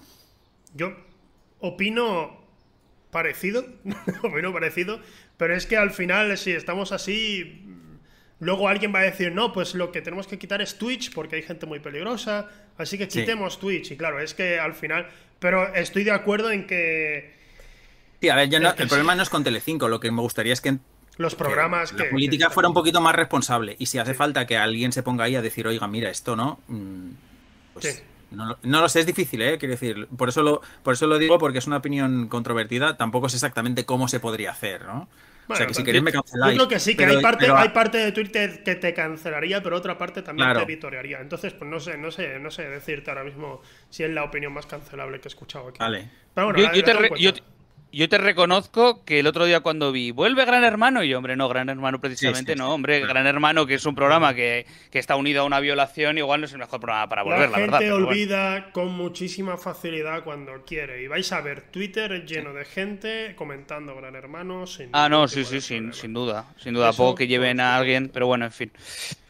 Vale eh, Randy qué tienes tú Venga, eh, la mejor película de cazafantasmas es la última, de calle, la de la de las cazafantasmas girls, eh, pero vamos, la más divertida, la más, la mejor hilada y la que tiene unos personajes más míticos es la última película de cazafantasmas. Y la primera de cazafantasmas es un coñazo y la segunda es aburridísima. Ajá, vale. sí, esto sí sería. Esto es más cancelable, creo yo. En Twitter eh, aquí, aquí voy a. y bueno, y la siguiente va a haber enfado, pero. por, mi parte, por mi parte, decir que solo he visto Cazafantasmas la primera. Eh, me gusta, me parece una. A mí me, divierte. Pero que es verdad que creo que la gente se flipa muchísimo. La tiene, hay gente que la tiene como religión, de hecho por lo que sea, no, no sé. Supongo que es lo que siempre digo, que igual que cuando hay grupos aquí en España que esto es un poco de gratis, ¿no? Hay grupos en España que, que, tú dices, bueno, pero ¿cómo puede triunfar esto? Pues que uno tiene que triunfar, o sea, tiene que haber uno, ¿vale? Que, se, que represente al pueblo. Y en este caso, eh, la película que representó al pueblo por, por, entonces, en Estados Unidos especialmente, era Cazafantasmas. Ya está, es que era, era, la que había, ¿sabes? Y ya está. No sé, no sé por qué, por qué es tan particular, pero así fue. A ver, que, que exagerado. O sea, no, no es una mierda, no es un coñazo increíble, pero. Eh, no, o sea, es que estoy pensando en las escenas. A ver, que no está mal la película. Hay cosas que, me hacen mucha gracia en Cazafantasmas. pero como que está muy exagerado el, el mito de Cazafantasmas. Sí, sí, eso sí, eso sí. Y, y, y, cuando dijeron, vamos a hacer otra Cazafantasmas nueva, de repente es como, no, pero vamos a ver, eh, Cazafantasmas con vagina, eh, esto es imposible. Eh, no, no, no se puede hacer esto. Y yo debo decir que a mí me gustó más la me pareció más divertida que las antiguas y ojalá en el futuro, muy futuro, cuando ya no haya Twitter y la gente pueda tener opinión propia, se vuelva a ver esta película y la gente diga, oye, pues no estaba tan mal al final. Yo voy a, voy a matizar, bueno, matizar, añadir, yo que sé, cómo sea. ¿Añades, añades a eh, tu lista o, como, o, matizas solo aquí? No, simplemente lo que lo, como ha salido el tema de cazafantasmas y tuve mucha suerte porque yo traduje para Norma Editorial el libraco ese gordo de la super guía visual, esa tantocha que sacaron. Entonces aprendí un montón de cazafantasmas. Ya era una franquicia que, por supuesto, por la época me, ya me gustaba, pero aprendí un montón y, solo quería mencionar que eh, ese éxito tan, tan profundo que tuvo Cazafantasmas, sobre todo en Estados Unidos, aquí en España también, por supuesto, se debió en gran parte a la serie de animación que se hizo luego. Es decir, eh, por supuesto la película tuvo su éxito, pero entre la primera película y la dos, el gran éxito, digamos, mm, de, cola larga, ¿no? De Cazafantasmas fue la serie de animación, ¿eh? The Real Ghostbusters. Los verdaderos cazafantasmas. Los verdaderos cazafantasmas, no los de Filmation, sino The Real Ghostbusters. Eh, porque porque era una serie, fue una serie realmente excelente. En el libro ese que traduje para normas se detalla muy bien cómo fue la creación. Y tanto a nivel visual, porque la, serie se animó en Japón con los mejores talentos de Tokyo Movie Shinsha en el momento y los mejores guionistas eh, que Sony pudo encontrar en el momento. O sea, si la podéis ver, yo me hice con una edición en DVD británica que llevaba el audio en español y la verdad es que chapó, la vemos de vez en cuando aquí en casa. Yo la, yo la veía, me gustaba mucho. Es, verdad, la, he quitado por, al no ser cine, no la he tenido en cuenta, pero yo la veía y me gustaba mucho esa serie. ¿No, estuvo, ¿no estuvo en Netflix hasta hace poco la, serie? ¿Me quiere sonar? Mm, pues no lo sé, la verdad, sería interesante saberlo. Pero... Me quiere sonar que la subieron. Voy a, mirar mm. así mientras hablamos. Bueno, Luis, siguiente, siguiente opinión cancelable. Siguiente opinión cancelable. Eh, pues Sí, déjame, porque la tenía en la punta de la lengua por algo que habéis dicho, se me, ha, ido, totalmente. Me vendrá, ¿eh? Me vendrá. Vale, vale, no sé, si Randy quiere decir la suya mientras.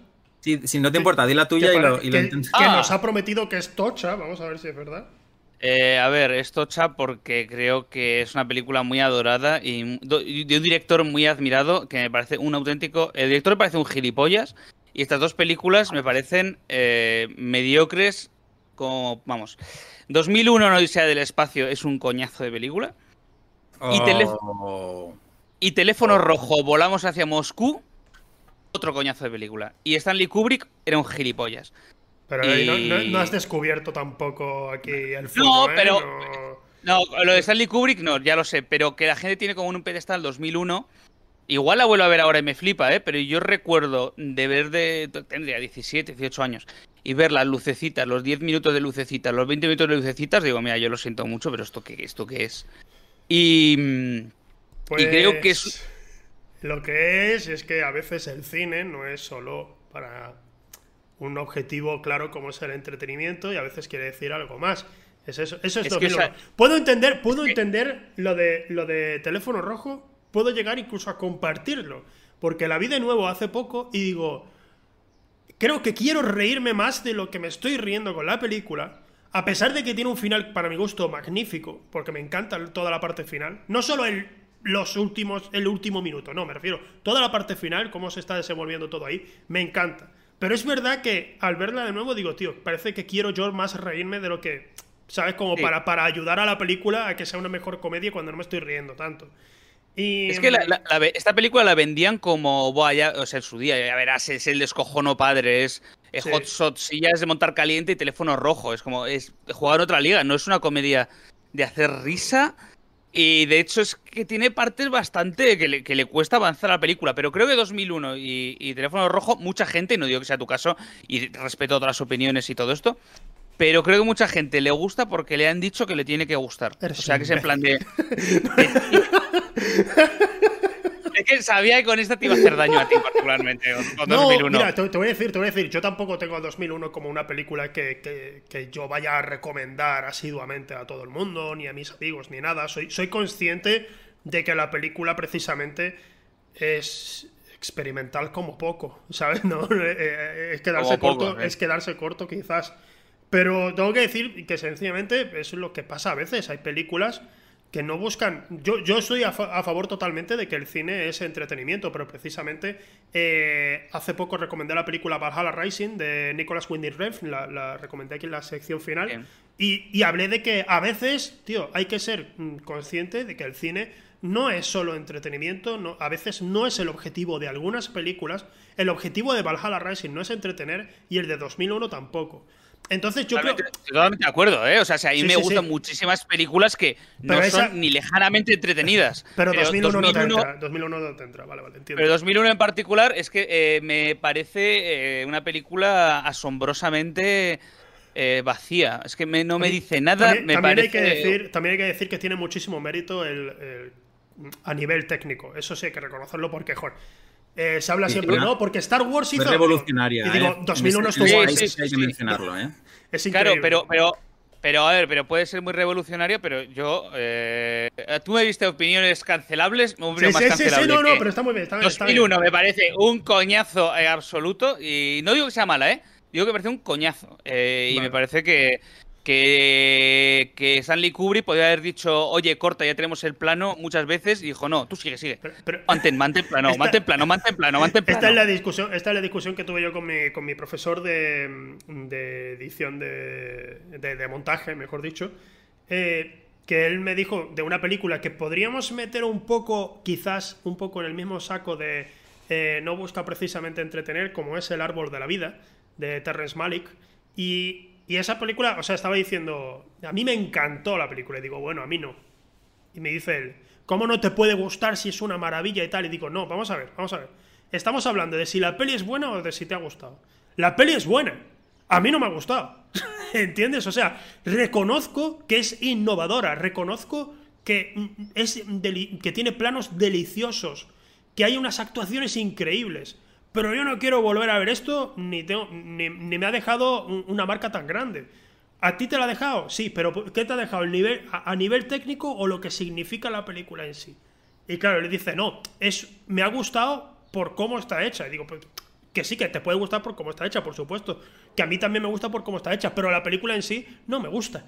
Entonces, es, un poco, es un poco lío, pero con 2001 creo que lo que te pasa es eso, que tú dices, reconozco todo lo que tiene, pero que sencillamente a, ti no sí, te Sí, sí, sí. A ver, obviamente hay, que, obviamente hay que reconocer todo lo que ha dado la película, además, el género de ciencia ficción y tal, pero Sinceramente, si me ponen a verla, pues prefiero jugar al Candy Crush. O sea, no, no quiero ver la película. De hecho, em, si, viera la película, probablemente tendría el móvil al lado para, mientras pasan las lucecitas, eh, hacerme un Candy Crush o hacerme un, uno de estos de carrera infinita, de un Temple Run de esto. Porque, digo, lo siento mucho. Y, ir haciendo así, ¿sabes? De tarana. Así que las luces, tarana. Yo lo siento mucho, pero. Eh, Luis, ¿has logrado recordar? He, logrado recordarla, sí. Dale, sí. dale, dale, venga, venga. Es que, además es que es una, es una opinión cancelable que tengo desde hace ya muchos años. La he repetido muy a menudo en redes sociales y, digamos que no ni me la había apuntado, ¿no? Y es que eh, hay que eh, prohibir la venta de funcos. No se puede, no se puede ya eh, producir más funcos ni venderlos. O sea, no es, es incorrecto, o sea, es inmoral producir, vender comprar y coleccionar Funcos. Hay que, hay que terminar ya con esto. O sea, es decir, el primero, el segundo está bien, te, ríes y tal, le, le, ves la gracia. Lo que no puede ser es, quiere decir, algo que está mal, que está inherentemente mal, que es incorrecto, eh, que va en contra de lo más eh, esencial del ser humano, prolongarlo durante tantos años, alimentarlo de esta manera y, hacer que cada vez que haya más gente que caiga en ese, en ese agujero, ¿no? Hay que, hay que cerrar ya ese, Hay que dar carpetazo al tema Funcos. No solo estoy de acuerdo, sino que además los Funcos han hecho que no salgan figuras reales. O sea, no reales, figuras mejores. O sea, sacaron los de Boya Horseman, que los tengo, pero porque es lo único que ha salido de Boya Horseman. Saca unos muñecos decentes de resina de Boya Horseman y verás cómo me los compro. Claro. Y, y es que estoy. Y mira que tengo Funcos, ¿eh? Y me sigo comprando Funcos. Pero yo que he visto en primera persona eh, eh, la, locura que hay por los, por los Funcos de los, de los fans más fans de los Funcos. Sí. Eh, te puedo decir que eso es una industria en sí misma, la de los Funcos, que, que debería colapsar ya sobre sí misma y y desaparecer. Es, que de hecho ya está, ya está colapsando. En, los últimos años, una de las cosas que ha ocurrido es que cada vez ves más Funcos totalmente saldados de precio porque los han producido para intentar ver si había hueco de mercado para que eso tuviera algún tipo de repercusión y no la tiene. Es decir, han estado ahí cogiendo polvo en almacenes y ahora pues los están vendiendo a, precios de risa. Con lo cual se, ha demostrado que efectivamente son, son nocivos. Y, y, y además otra cosa que está pasando es que recientemente la calidad de los Funcos está aumentando. Es decir, ellos mismos eran conscientes de que tenían un producto que era, eh, que era inmoral, ¿no? Y, ha llegado en un punto en que decir, bueno, vamos a empezar a poner algún detallito, a, a, moldearlo un poquito mejor, ¿no? Vamos a intentar hacer unas figuras que sean un poquito más o menos que correspondan al, hecho de que la gente nos está dando dinero por esto, ¿no? Como mínimo, como mínimo, eh, tengo que reconocer una cosa, a pesar de que ahí tengamos varios Funcos, tengo que reconocer que estafa es, porque son carísimos. A menos que pilles una oferta buena. Carísimo. Eh, a menos que pilles una oferta buena, está súper sobrevalorado el precio. Pero es decir, por ejemplo, que estoy en parte de acuerdo contigo. Yo tengo. Que tenga Funko por mi parte, creo que solo tengo el de Imperator Furiosa de Mad Max y porque me lo regaló mi hermana. Eh, este lo compró Rebeca, que es Princess Caroline de, de Horseman y, tú lo ves y tú dices, mira, pues tiene el móvil, va vestida más o menos igual, está bien. Pero estos son, estos son los que sacó Ubisoft que para el juego Rainbow Six, que a lo mejor no lo conocéis ni nada, pero me gustan mucho más porque están bastante más detallados. Eh, tiene, tienen más personalidad y sobre todo que se distinguen entre cada una de las figuras, que son algunas de las que tenemos aquí. Aquí está Tachanka, aquí está Sledge, esta es. Y tiene, tiene al menos una posición distinta, tiene, tiene algo que tú dices, ostras, pues mira, es digamos, un Funko, entre comillas, que hace Ubisoft por su parte con algunos personajes suyos, pero me gustan más. Y, yo, en parte, estoy de acuerdo con lo que dices, pero por otro lado, eh, bueno, deja a la gente que, compre lo que quiera, tío. ¿eh? ¿Sabes? no, pero que me cancelaran con esto. ¿Sabes qué, ¿Sabes qué es lo que, ¿sabes qué es lo que no puede ser? ¿Sabes qué no, puede ser? Que un Funko te cueste 13 euros o 14 euros y luego figuras como esta que os voy a enseñar ahora, que es de mis favoritas de mi, de mi colección. Sí. Figuras como esta. Sí. Eh, cuesten, cuesten 11. O sea, ¿cómo te cuesta esto? Que es, que además tiene el mapa, que es una maravilla, que además es que están los personajes súper bien hechos, súper bien activados. Te cuesta 11 y un Funko que es una mierda, que muchas veces no Yo hay Funkos que tengo ahí que no sé, no sé quiénes son. O sea, eh, como son dos ojos y una sonrisa, yo, ¿quién es esta persona? No, no lo sé, me la compraría se basan, por Se basan en el trabajo de otra gente, ¿sabes? Se basan en... Tienes que hacer al personaje muy, muy identificable para que nosotros, para que el Funko que, hagas, que hagamos triunfe. ¿Sabes? O sea, tú, tú, tienes que trabajar mejor para que a nosotros nos vaya bien. Es lo, es lo que hacen en la, en la Funko empresa. Funko, que me viene una caja sorpresa, la típica caja sorpresa de, de la película de Rogue One, que es como, ¿quién eres? ¿Quién eres? ¿Qué eres? O sea, ya la película no recuerdo, pero tú en particular, ¿qué eres? Un Funko de. de, de, pues un, Funko, pero un Funko básico, pero ¿Quién compra esto? No, no lo entiendo, no lo entiendo, me cuesta. bueno, pues sigue comprando, se lo siento, amigo. No, no, creo que vayamos a acabar con esta empresa, pero, pero es verdad que por lo que tú dices, mm, ojalá. Eh, Randy, te toca. ¿Tienes algo?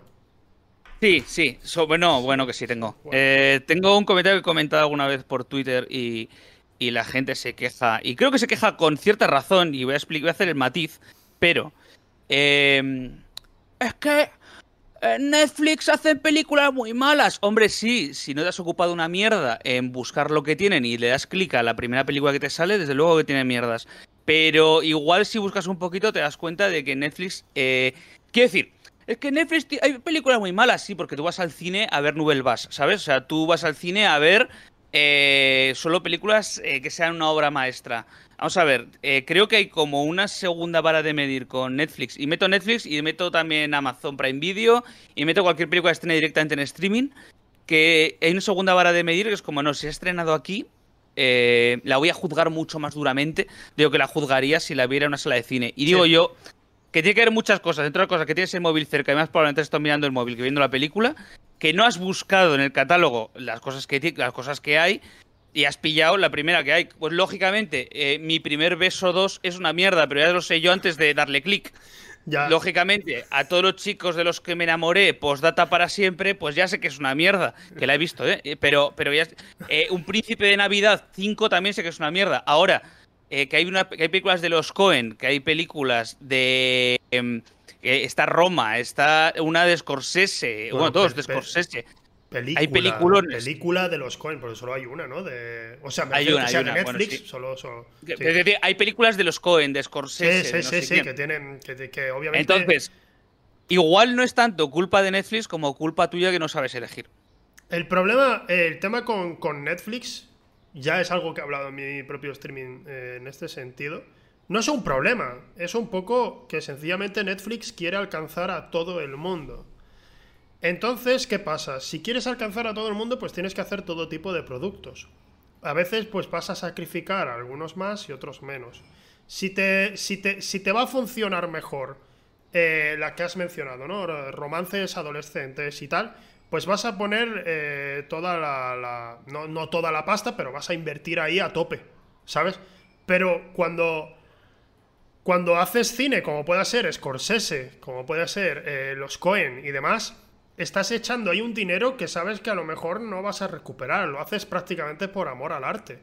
Scorsese quizás sí, porque, porque llama mucho más la atención, pero Los Hermanos Cohen, la balada de Buster Scruggs, además, es una película que, que es, es rara hasta para ser de los Cohen.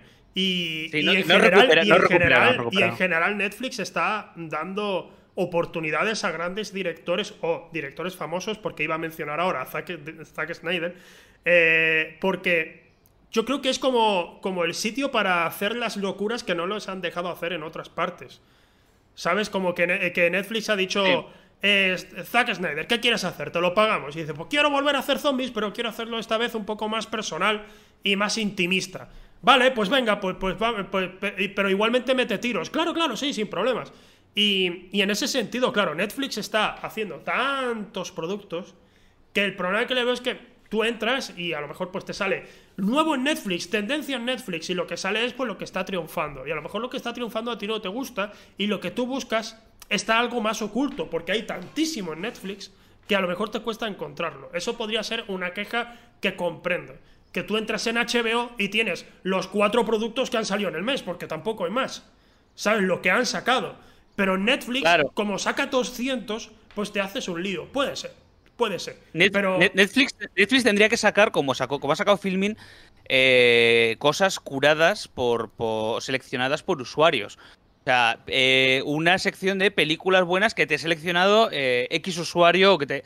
Eso sí que lo veo porque es verdad que hay muchas maravillas que se quedan fuera o que es que Netflix, ah, porque solo hace. La gente cree que solo hace mi primer beso 2 y la cabina de los besos. Y luego realmente compra películas de Cannes, de Sundance, de no sé qué. ¿Cuál es el problema? Que como sabe que eso no es para el público mayoritario y luego lo que le da dinero es la cabina de los besos, es lo que promociona. Pero busca en su catálogo que es que hay auténticas maravillas sepultadas por, por dos lanzamientos. Que eso es otro asunto que estoy de acuerdo con que hay mierdas sepultadas por lanzamientos. Pero el rollo de, ya se nota que es de Netflix. Mm. pues eh, Netflix hay de todo. Yo voy a añadir la, la guinda al pastel y, o sea, estoy de acuerdo y también es un problema que yo creo que se exagera un poco porque eh, en, el sentido de que ninguna de estas plataformas, y ya englobo un poco a todas eh, juntas, ¿no? Por lo menos las que yo conozco funcionan todas bastante igual.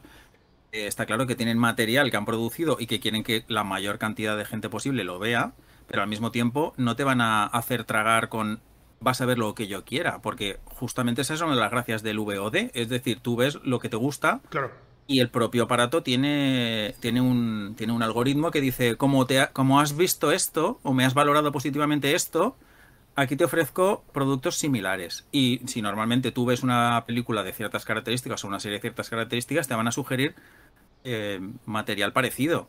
Entonces, si, no vas a poder descubrir cosas si no, si no le das una oportunidad a cosas que tengan ya cierto perfil. Claro, es. Entonces, claro, si tú simplemente ves la novedad y, y lo que de lo que todo el mundo está hablando, o la última serie famosa o la última cosa que se está promocionando a tope, el, algoritmo va a decidir que lo que tú quieres ver es novedades producidas por nosotros y ya está. Entonces, directamente, a no ser que te pongas tú a investigar y a, analizar el catálogo y a procurar entender de, oye, voy a, voy a aprender un poco más de esta serie o de esta peli antes de ponerme a verla, a ver si es interesante. Entonces, está claro que lo que estás contando, vas a, vas a estar comiéndote lo que producen para ser consumido por la mayor cantidad posible de, espectadores que suele que suele mm, bajar un poco el listón en, muchos aspectos, ¿no?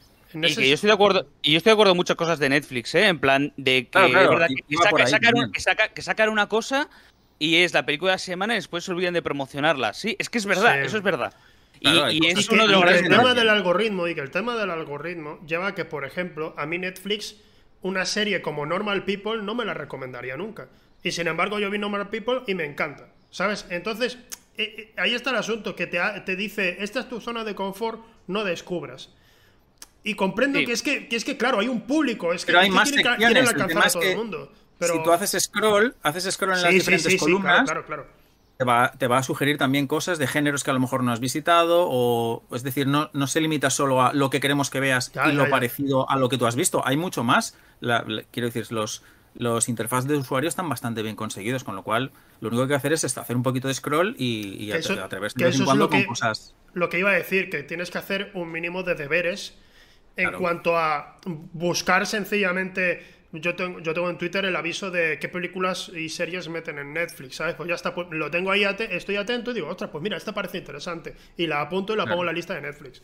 Que funciona un poco así. ¿Pero por qué? Porque sencillamente porque hacen muchísimo más contenido que que creo que el resto. Y luego que le cogemos, le cogemos manía a cosas que no hemos visto ni sabemos lo que son por, mm, por factores absolutamente mm, arbitrarios. En plan de este logo no me gusta, no lo voy a ver.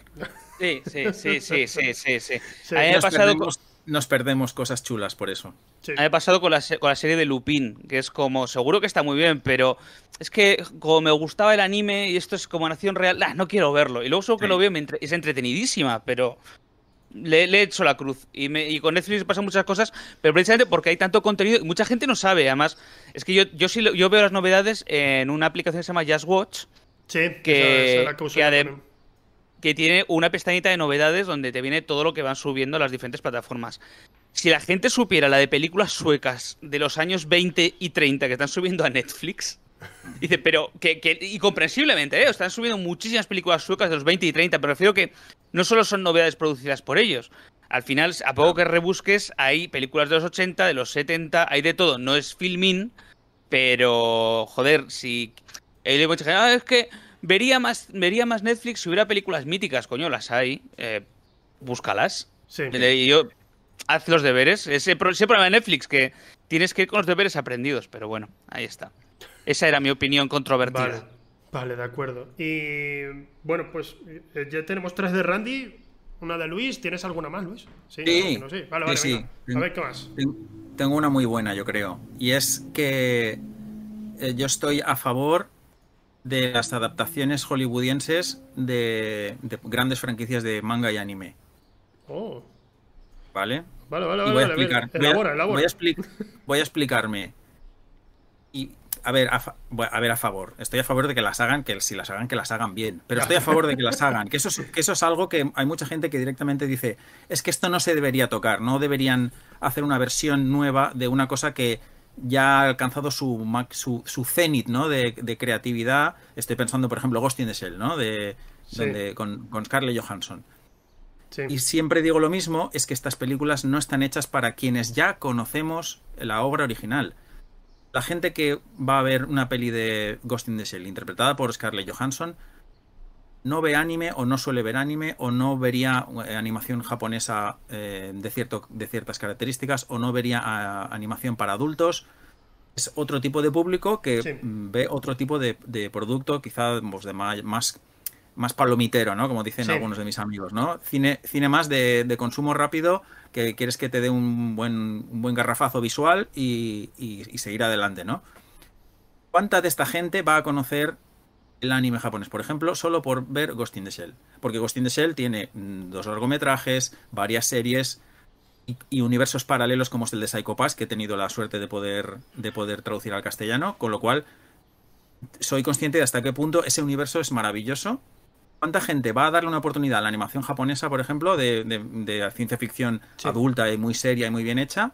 Solo porque dices, ostras, es que este universo que me está proponiendo la peli esta de. La última peli de la Johansson me, me ha tocado una fibra sensible. Sí. Y esa es su función. Lo mismo pasa con. mm, Pues ahora van a hacer la de Cowboy Bebop. eh, eh, había planes por ahí por de hacer Akira. Ahora van a adaptar Gundam también en, en Netflix. Mm, Es que con que 10 personas se metan en, en el universo de Gundam solo porque vayan a ver la peli de adaptación en imagen real de Netflix, Sí. Yo ya, yo ya me doy por satisfecho. Y otra cosa que los fans tienen que darse cuenta y comprender, que es que se meten ellos mismos en el, en la, en, en el- en la trampa, ellos mismos se hacen la trampa. La existencia de una, de una adaptación o de una versión no anula la, existen- la existencia previa de las obras originales en las que se basa, ni cambia su Claro. percepción cultural, ni su, ni su, digamos, su relevancia, ni sus características artísticas. Están ahí, siguen ahí Sí. Mm, para tu máximo disfrute y es posible que incluso sigan ahí durante más tiempo y sean más apreciadas porque hay una adaptación que la ha llevado al gran público. Entonces, yo creo que hay que, hay que parar con, con, el- la, con la reacción refleja de decir, no, ¿por qué, ¿por qué me tocan esta franquicia tan sagrada que debería Esto- haberse quedado? en- Esto aplica. Estás, estás hablando de algo que aplica muchísimo, ¿eh? Sí. Está- has hablado del tema de, de anime y tal, pero aplica muchísimo, porque esto mm, puede llevar a que eh, algo que yo me temía que podía pasar a lo mejor con Marvel, pero no veo mucha gente quejándose y es, no, pero es que esto en los cómics no es exactamente así, esto no. Veo a la gente muy tranquila en ese sentido, creo que respetan mucho al menos la esencia de los personajes, pero por ejemplo cuando, cuando Nolan y Snyder mm, cambiaron a Superman para hacerlo un poco más tirando a humano, más que al Superman perfecto que siempre conocemos, hubo muchas críticas respecto a eso, de, no, no, pero este no es mi Superman, este no es, y digo, claro, este no es tu Superman, es que están haciendo eh, el Superman de ellos. Puede gustarte más o menos y es comprensible. Yo, yo lo puedo entender, que digan, no, pero es que este no me gusta. Ah, vale, pero no puedes decir, no, no, pero es que este no es Superman, tienes que hacer, Superman es así, no salgas de ahí. Tío, Su- Superman, las obras de Christo- las, las que protagonizaba Christopher Reeve no se van a ir a ningún lado, están ahí. Puedes seguir disfrutándolas y ese es el Superman que tú quieres, no pasa nada. Pero sinceramente, si vas a, si vas a hacer siempre exactamente el mismo personaje, incluso, incluso sacando, pasando de, de Tobey Maguire al, a Tom Holland, a los Spider-Man distintos que ha habido, a pesar de que mantengan más o menos la misma esencia, siguen siendo muy distintos los personajes y creo que, es, que, eso es favorable, que, sean distintos, que no sea exactamente siempre igual. Yo, es que en el, caso, en el caso de Spider-Man sí que creo que todos tienen una esencia y todos mantienen una esencia.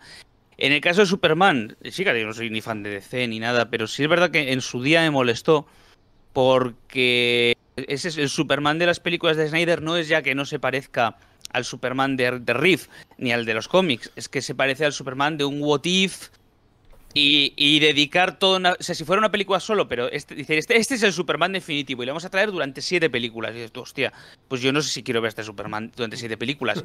Pero, por otro lado, eh, todo, cada vez que dicen de vamos a hacer una. Ayer salió eh, que Netflix va a sacar la Cabo de Bebop con el músico original. La música. Bueno, ¿cómo se dice? Porque es un artista, es, es una compositora. Yoko Kano. Yoko Kano. Pero claro, Pero se dice si es si es mujer, ¿es eh, músico igualmente o se dice música? La mujer músico músico. Sí, se dice músico. No, no, no, sé, nunca lo he tenido que decir, la verdad, estoy rayado. Creo, creo que es la, creo que es la mujer músico, porque la música, al ser eh, ya un sustantivo en sí mismo, creo que es la mujer músico, ¿eh? no me haga mucho caso. Es igual que cartera, ¿no? Eh, no se dice la cartera, se dice mujer cartero, ¿no? Vale, vale, sí. Claro. Pues eh, la, la, Bueno, que, que, la, que, la, que han contratado a la, a la este compositora, a la compositora original. Gracias, gracias, gracias. Muchísimas gracias. Han encontrado a la compositora original y, y los comentarios en Twitter eran de la vais a cagar, no toquéis ni un pelo de esta franquicia. Y yo estoy en el lado eh, totalmente contrario, en el de, pues ojalá la persona que lo haga, la haga suya. O sea, coja esto y diga, no voy a respetar ni un plano del original, la voy a hacer mía. Va a ser mi serie. Y por eso, eh, sé que, ya esto lo hemos comentado creo en alguna hay peli mala, el Death Note de Dan Wingard, yo estoy muy a favor, no salió bien, ¿eh? Pero estoy muy a favor de ese Death Note, porque eh, en vez de decir, no, voy a medir y cada plano va a ser el mismo que el del anime, el del manga para enfadar. Adam Wingard dijo, voy a hacer lo que se me pone en la punta de eh, las narices. Y voy a hacer una película y la voy a hacer mía. Y a mí me gusta, digo, y ojalá todos los remakes y ojalá todo tuvieran poco respeto por el original. Claro. Y, de hecho, ojalá... es, una de las razones por las que la peli de Watchmen es una peli que mm, te deja un poco como ni fu ni fa, en plan de esto ya lo he visto, ¿no? Porque es un clon demasiado, demasiado cercano al, al cómic, ¿no? Y cuando cambia, y cuando cambia, y cuando cambia respecto al cómic ya es el final. es cuando, cuando hay un cambio, que la verdad me gusta mucho ese cambio. Me parece de lo más interesante y, y, me parece... Cuando salí quería discutir sobre ello para ver, porque yo sabía que cuando, cuando sale lo de que no va a haber el alienígena gigantesco apareciendo la criatura alienígena, yo dije, Buah, esto va a generar debate. ¿Sabes? Va, va, a generarlo. Porque a mí me gusta mucho y, y, habrá otro que dirá, no, no, no, esto es distinto. Pero respecto al resto, es verdad que, especialmente a nivel visual, es exactamente lo mismo. Eso es cierto. Aún así, a mí, por eso está, y, por eso es tan buena al mismo tiempo la serie de Watchmen. Porque lo que hace es, cojo este universo, me inspiro en él para hacer lo mío y crear otra cosa. Y yo sé lo que quiero, que la gente coja un universo que ya existente diga, mira, esto ya existe, la obra, como tú dices, la obra original no va a cambiar, la voy a hacer, voy a hacer esto y lo voy a hacer mío. Y voy a contar una historia que a mí me guste basada en este universo. Y, eso es lo que me gustaría ver más y no tanto... Bueno, eh, es que hemos medido y cada plano es igual que el del anime, coño, por eso me veo el anime. ¿Qué, interés me tiene a mí ahora ver lo mismo 70, ver Full Metal Alchemist 45 veces en 45 producciones diferentes, iguales todas? Sí, sí, sí, sí es un mundo maravilloso, haz algo con él. Es que se puede hacer, haz lo tuyo. Que se te van a enfadar cuatro fans eh, muy puristas, seguramente, pero muchos otros te lo agradecerán. De la serie Watchmen, muy pocos se han quejado. Porque, eh, eh, porque es, es, es, buenísima. es buenísima. Poco, poco, puedes decir. Las adaptaciones, las adaptaciones tienen, funcionan bien cuando complementan la existencia de la obra original, no cuando intentan sustituirla, por decirlo de alguna manera, ¿no? si esa es la pretensión, suele, suele, suele fracasar, ¿no? Entonces, lo que hay que hacer es, hay un universo, hay unos personajes, hay unas premisas interesantes, vamos a sumar a este mundo. Yo creo que todas esas versiones suman a ese mundo y no, y no, no son no son incompatibles con la existencia de, quiero decir, son realidades alternativas, si lo quieres llamar así, de, existencia de lo mismo que ya te ha gustado, ¿no? Pero, con, que con, la, con el potencial de llegar a un público que originalmente pues no saliría un cómic o no se vería una animación o cosas así. Sí, sí, sí. Qué, em, qué bonito estar de acuerdo, ¿eh? la verdad. Estamos los tres aquí de acuerdo. Eh, ¿tenéis, alguna, ¿tenéis, alguna otra opinión? Ah, era, nosotros nos has dicho que cogíamos cinco, yo he apuntado seis. Eh, pues venga, venga, vamos a decirlas rápido porque la verdad es que llevamos ya rato. Vale, sí, Vamos a ir rápido, va. Te voy, a decir, te, voy a, decir las tres que tengo yo y, acabo con lo mío. Venga, venga. la mayoría de las películas fuaque míticas de los 80 y los 90, si, si, salieran ahora, las ignorarías, porque lo que echas de menos no es el cine, lo que echas de menos es ser joven. Eh, esa una. Otra, la mejor serie española de la historia es Qué vida más triste. Eh, no ha habido otra más divertida ni mejor desde entonces. Y finalmente, aprendes más de cine con Los pájaros 2 que con El Padrino. Eh... Los pájaros 2. O los pájaros 2. Aprendes más de cine. ¿No era Birdemic o es Los pájaros 2? No, no, no, no, no, Los, los pájaros 2. Estoy hablando de la secuela oficial de la película de Hitchcock, Los pájaros 2, que es una basura. Yo tengo un vídeo criticándolo en YouTube, podéis buscarlo. Y, creo, que se aprende más de cine con esa película que con El Padrino, con cualquier película buena, porque, aprende, porque aprendes dónde falla la narrativa y y tú mismo como espectador sabes inmediatamente dónde podrías, cómo podría haberse hecho bien. Y creo que se aprende mejor corrigiendo errores que maravillándote ante narrativas que no puedes llegar a comprender de lo, de lo buenas que son. No sé si eso sería cancelable en Twitter, pero es algo que se enseña, eh, al menos a mí me enseñan la realización audiovisual, aprendes generalmente más viendo una película que está mal hecha, porque te, pues fijas, porque te fijas en los detalles que están mal y tú aprendes de, vale, esto no lo tengo que hacer yo. ¿Sabes? Eh, pues empezamos, nos pusieron una película que, siempre la tengo en mi memoria, de hecho la tengo ahí con plan DVD, que se llama Dragon Blood, Lío en, Dragon Blood, Lío en México, y mm, se grabó en Tenerife. Y es una película que cuando, cuando empieza vemos al, protagonista andando y está siguiendo unas, eh, está andando en el desierto, está siguiendo unas huellas que ha hecho anteriormente él. En la, se ve que lo han grabado varias veces y está siguiendo sus propias huellas. Tú estás viendo ah. eso, te ríes, pero aprendes. Esto, o sea, algo tan obvio, no debes dejarlo atrás como hay que cubrir las huellas de los personajes, ¿sabes? Pues es un, es un continuo aprendizaje. Con el cine malo no paras de aprender. Con, a, mí, a mí me pasa que aprendo con el cine malo y con el cine muy bueno. Pero con el cine que es que está bien, no aprendo nada. ¿Sabes? Es como, es correcta. Es que cumple las bases que ya sé. ¿Para qué quiero ver esto? me, pasa mucho. Oye, ¿y cuál era la anterior, la anterior a, aprender más de cine con pájaros todos? ¿Cuál era la anterior? Porque he apuntado dos y se me ha olvidado. He, puesto que la, mejor serie española de la historia es Qué vida, más, triste. Qué vida más triste, perdona, perdón. Qué vida más triste que yo la, vi hace poco otra vez diciendo, va, habrá perdido ya todo, habrá perdido. Y hombre, sí, a ver, es machista, es racista, es... Pero eh, sigue teniendo un ritmo, eh, unos running gags y unos personajes que ninguna comedia española ha vuelto a igualar. O sea, me parece una serie que es que funciona en cada episodio, aun siendo todos iguales, son todos diferentes. Me parece una, una maravilla hecha con cuatro duros, además. Esto es un ataque, esto es un ataque a a, Aquí no hay quien viva, quizás, porque la gente está pesadísima con, esa serie.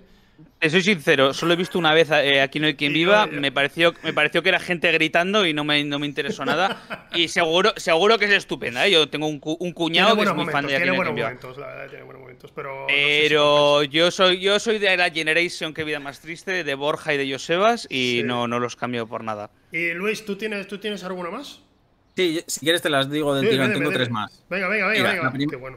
la, primera, que yo creo que no me la va a cancelar nadie, es que eh, George Lucas se equivocó al, intentar eliminar la existencia, esto va un poco conectado con lo de antes, ¿no? Al intentar eliminar la existencia de las películas antes de los retoques en CGI.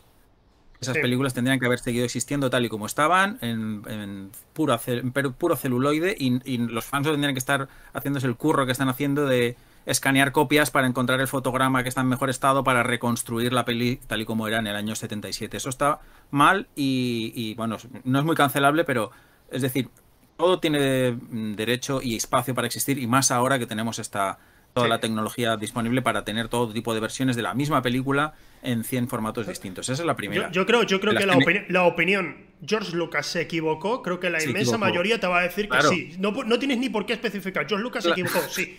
No hay que entrar en más detalle, ¿no?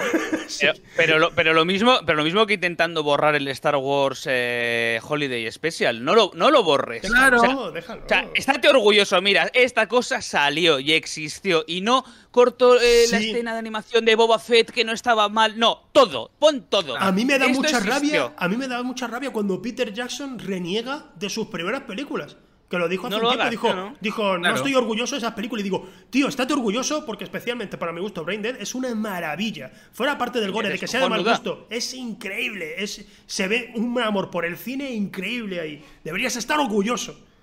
Te ve más amor en el cine, en mal gusto y en Brain Dead que en las tres del Hobbit. O sea, Me, resulta curioso que tantos directores y tantos creadores caigan en, en ese pequeño, en esa pequeña trampa de pensar que la película sigue siendo suya una vez ha salido. Una vez la peli ha salido ya no es tuya, ya forma parte del, colectivo, ya no puedes, eh, digamos, volver a darle atrás, rebobinar la máquina del tiempo y dejar que y de, hacer, y de hacer que no exista tal y como existió, ¿no? Ahí yo creo que, muchos de ellos se equivocan. Yo, yo tengo, o sea, yo, yo tengo una película en internet eh, que, que, ahora mismo pues quitaría, pero sin embargo ahí sigue. Lo que pasa es que no digo dónde está. Pero está, existe, hay una película. Sale Rebeca. Eh, sigamos. Te doy los otras dos muy, te doy los otros dos muy rápido. Uno, una, una es. Una es que los japoneses se están equivocando uh. al pasarlo todo a digital. Ajá. Se están equivocando mucho. ¿A qué? y el gobierno japonés debería intervenir. Debería intervenir los estudios de animación con inyecciones de dinero o poniendo. Hostia, creía que decías Creía que decías el ejército, que tenía que ir a los, estudios de animación. Sí. si hace falta el ejército. No, el gobierno. El gobierno japonés debería intervenir si hace falta eh, poniendo a un funcionario firmando cheques en cada uno de los estudios importantes, porque la tradición del, anime artesanal, esto por supuesto también se aplicaría a Estados Unidos, ¿no? Donde, donde ya prácticamente no se hace, no se anima en papel, pero la que yo conozco mejor, que es la industria del anime japonés, Hace poco salió un tuit muy, muy conmovedor, que es que la, máquina que usaban en el estudio Ghibli para pasar los, los, dibujos en papel a los acetatos se rompió. Oh. Y, no, y ya no la, ni la pueden arreglar, ni la van a sustituir, ni nada parecido, porque no la van a seguir usando. Ya lo hacen todo directamente en digital. Sí. Y, el, acervo cultural que hay ahí, ese, todo ese trasfondo de cómo se hace el anime a nivel, eh, a nivel eh, eh, artesanal, todo el proceso manual de fotografía, de, coloreado, debería conservarse, deberían seguir habiendo un pequeñísimo porcentaje, aunque fuera, de obras que se siguen haciendo con la, metodología tradicional. Igual que en todos, todos, los otros campos de la artesanía hay gente que lo hace, eh, lo sigue haciendo de esa manera, ¿no? Entonces, eh, eso es algo que si por las fuerzas del mercado se está perdiendo, eso es un, es un valor cultural y, antropológico que debería conservarse con pasta de los impuestos. O sea, igual que se conserva un museo, se conserva un, edificio, se tendría que conservar ese, ese, proceso artesanal. Y la otra, y la otra eh, vale, supongo que no es muy cancelable, pero bueno, habrá algún, algún bobo que diga que no. Y luego, eh, y luego que, ¿dónde están las pelis de Troma en HD? ¿Dónde están las pelis de Troma en HD en las plataformas? O sea, ¿esto qué es? ¿Por qué no puedo ver el Sargento Kabukiman? ¿Por qué no puedo ver El Vengador Tóxico? O sea, ¿qué está pasando aquí? Es verdad, es verdad. Mm, alguien, tendría que perder su trabajo ahora mismo. Hombre, están, están en Blu-ray, eso es verdad, ¿eh? Pero. En Blu-ray están, pero es verdad que en las plataformas no. Claro. Vale, vale, vale, de acuerdo, de acuerdo. Pues a ver, Voy a poner las puntuaciones de vuestras, eh, de vuestras opiniones. Mm, estoy pensando la de Randy, porque Randy, o sea, realmente ha habido alguna que sí es más, como por ejemplo la de las cazafantasmas, has empezado fuerte, metiendo también con Kubrick. Luego pues has lamido un poco de culo a Netflix, obviamente. Eh, eh, y las dos mm. últimas es como, bueno, yo creo que, no sé, que la gente, es, por, eso he mencionado antes Aquí no hay quien viva, porque la gente está como, no, Aquí no hay quien viva es la mejor comedia que ha existido nunca en España, tal. Y es lo que mencioné antes, que tiene que haber una, ¿no? Es como, es que tiene que haber una, y lo que había era Aquí no hay quien viva. Pero, para mi gusto, la verdad es que yo disfrutaba más que Vida Más Triste, siendo más original. Incluso, incluso te diré, incluso te diré, para mi gusto es Cámara Café que también tiene sus, cosas que se quedan antiguas, pero mm, me sigue pareciendo la mar de original y que, y que iba un poco de la mano de Qué vida más triste, a pesar de que Qué vida más triste tenía obviamente mucho menos presupuesto. Yo, mira, eh, cada, vez que, cada vez que vuelvo a ver que era más triste y aparece el padre, le dice, oye Borja, que hay unos albano-kosovares en la puerta y deben querer jugar a béisbol porque tienen unos bates enormes.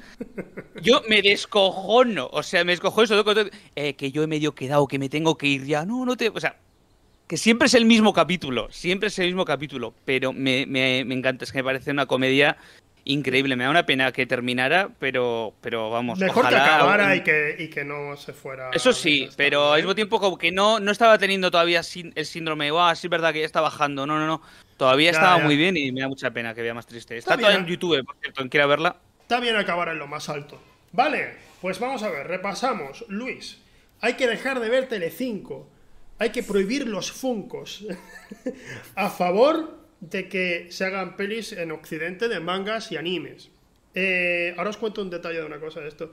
George Lucas eh, no debería haber cambiado sus películas, las originales, tal como hizo. O sea, no, no, no, no, eso, sino que no debería haber eh, intentado borrar su existencia. Tendría que haber celebrado que eran así y decir, y ahora os doy esta nueva versión mía. Para que la ya, pero, incluyamos el tema de que el Java 3D y meter a Hayden Christensen como Darth Vader eh, fantasma eh, en el retorno al Jedi, eso tampoco debería haberse hecho. Eh, sí, hay esas cosas. los capos deberían pasar, no deberían pasar a digital y de hecho el ejército debería tomar parte en ello. y las pelis de Troma en HD, que dónde están, que nos ha averiguado un poco Randy que están en Blu-ray, pero que dónde están en, el streaming, que no están en ningún lado. Exacto. Ah, vale, tu puntuación es Friends. Eh, se acabó cuando ya se estaba desgastando un poco, no fue cancelada per se, pero bueno, al menos, menos, al menos no es One Piece, ¿sabes? Eh, no, no, no, es, no es algo que no acabe nunca, tuvo un final, ¿no? No, no es, tus opiniones, para mi gusto, no han sido del todo cancelables. Creo que si las sueltas alguien te va a decir, oye, ¿sabes? Pero no ha soltado ninguna locura.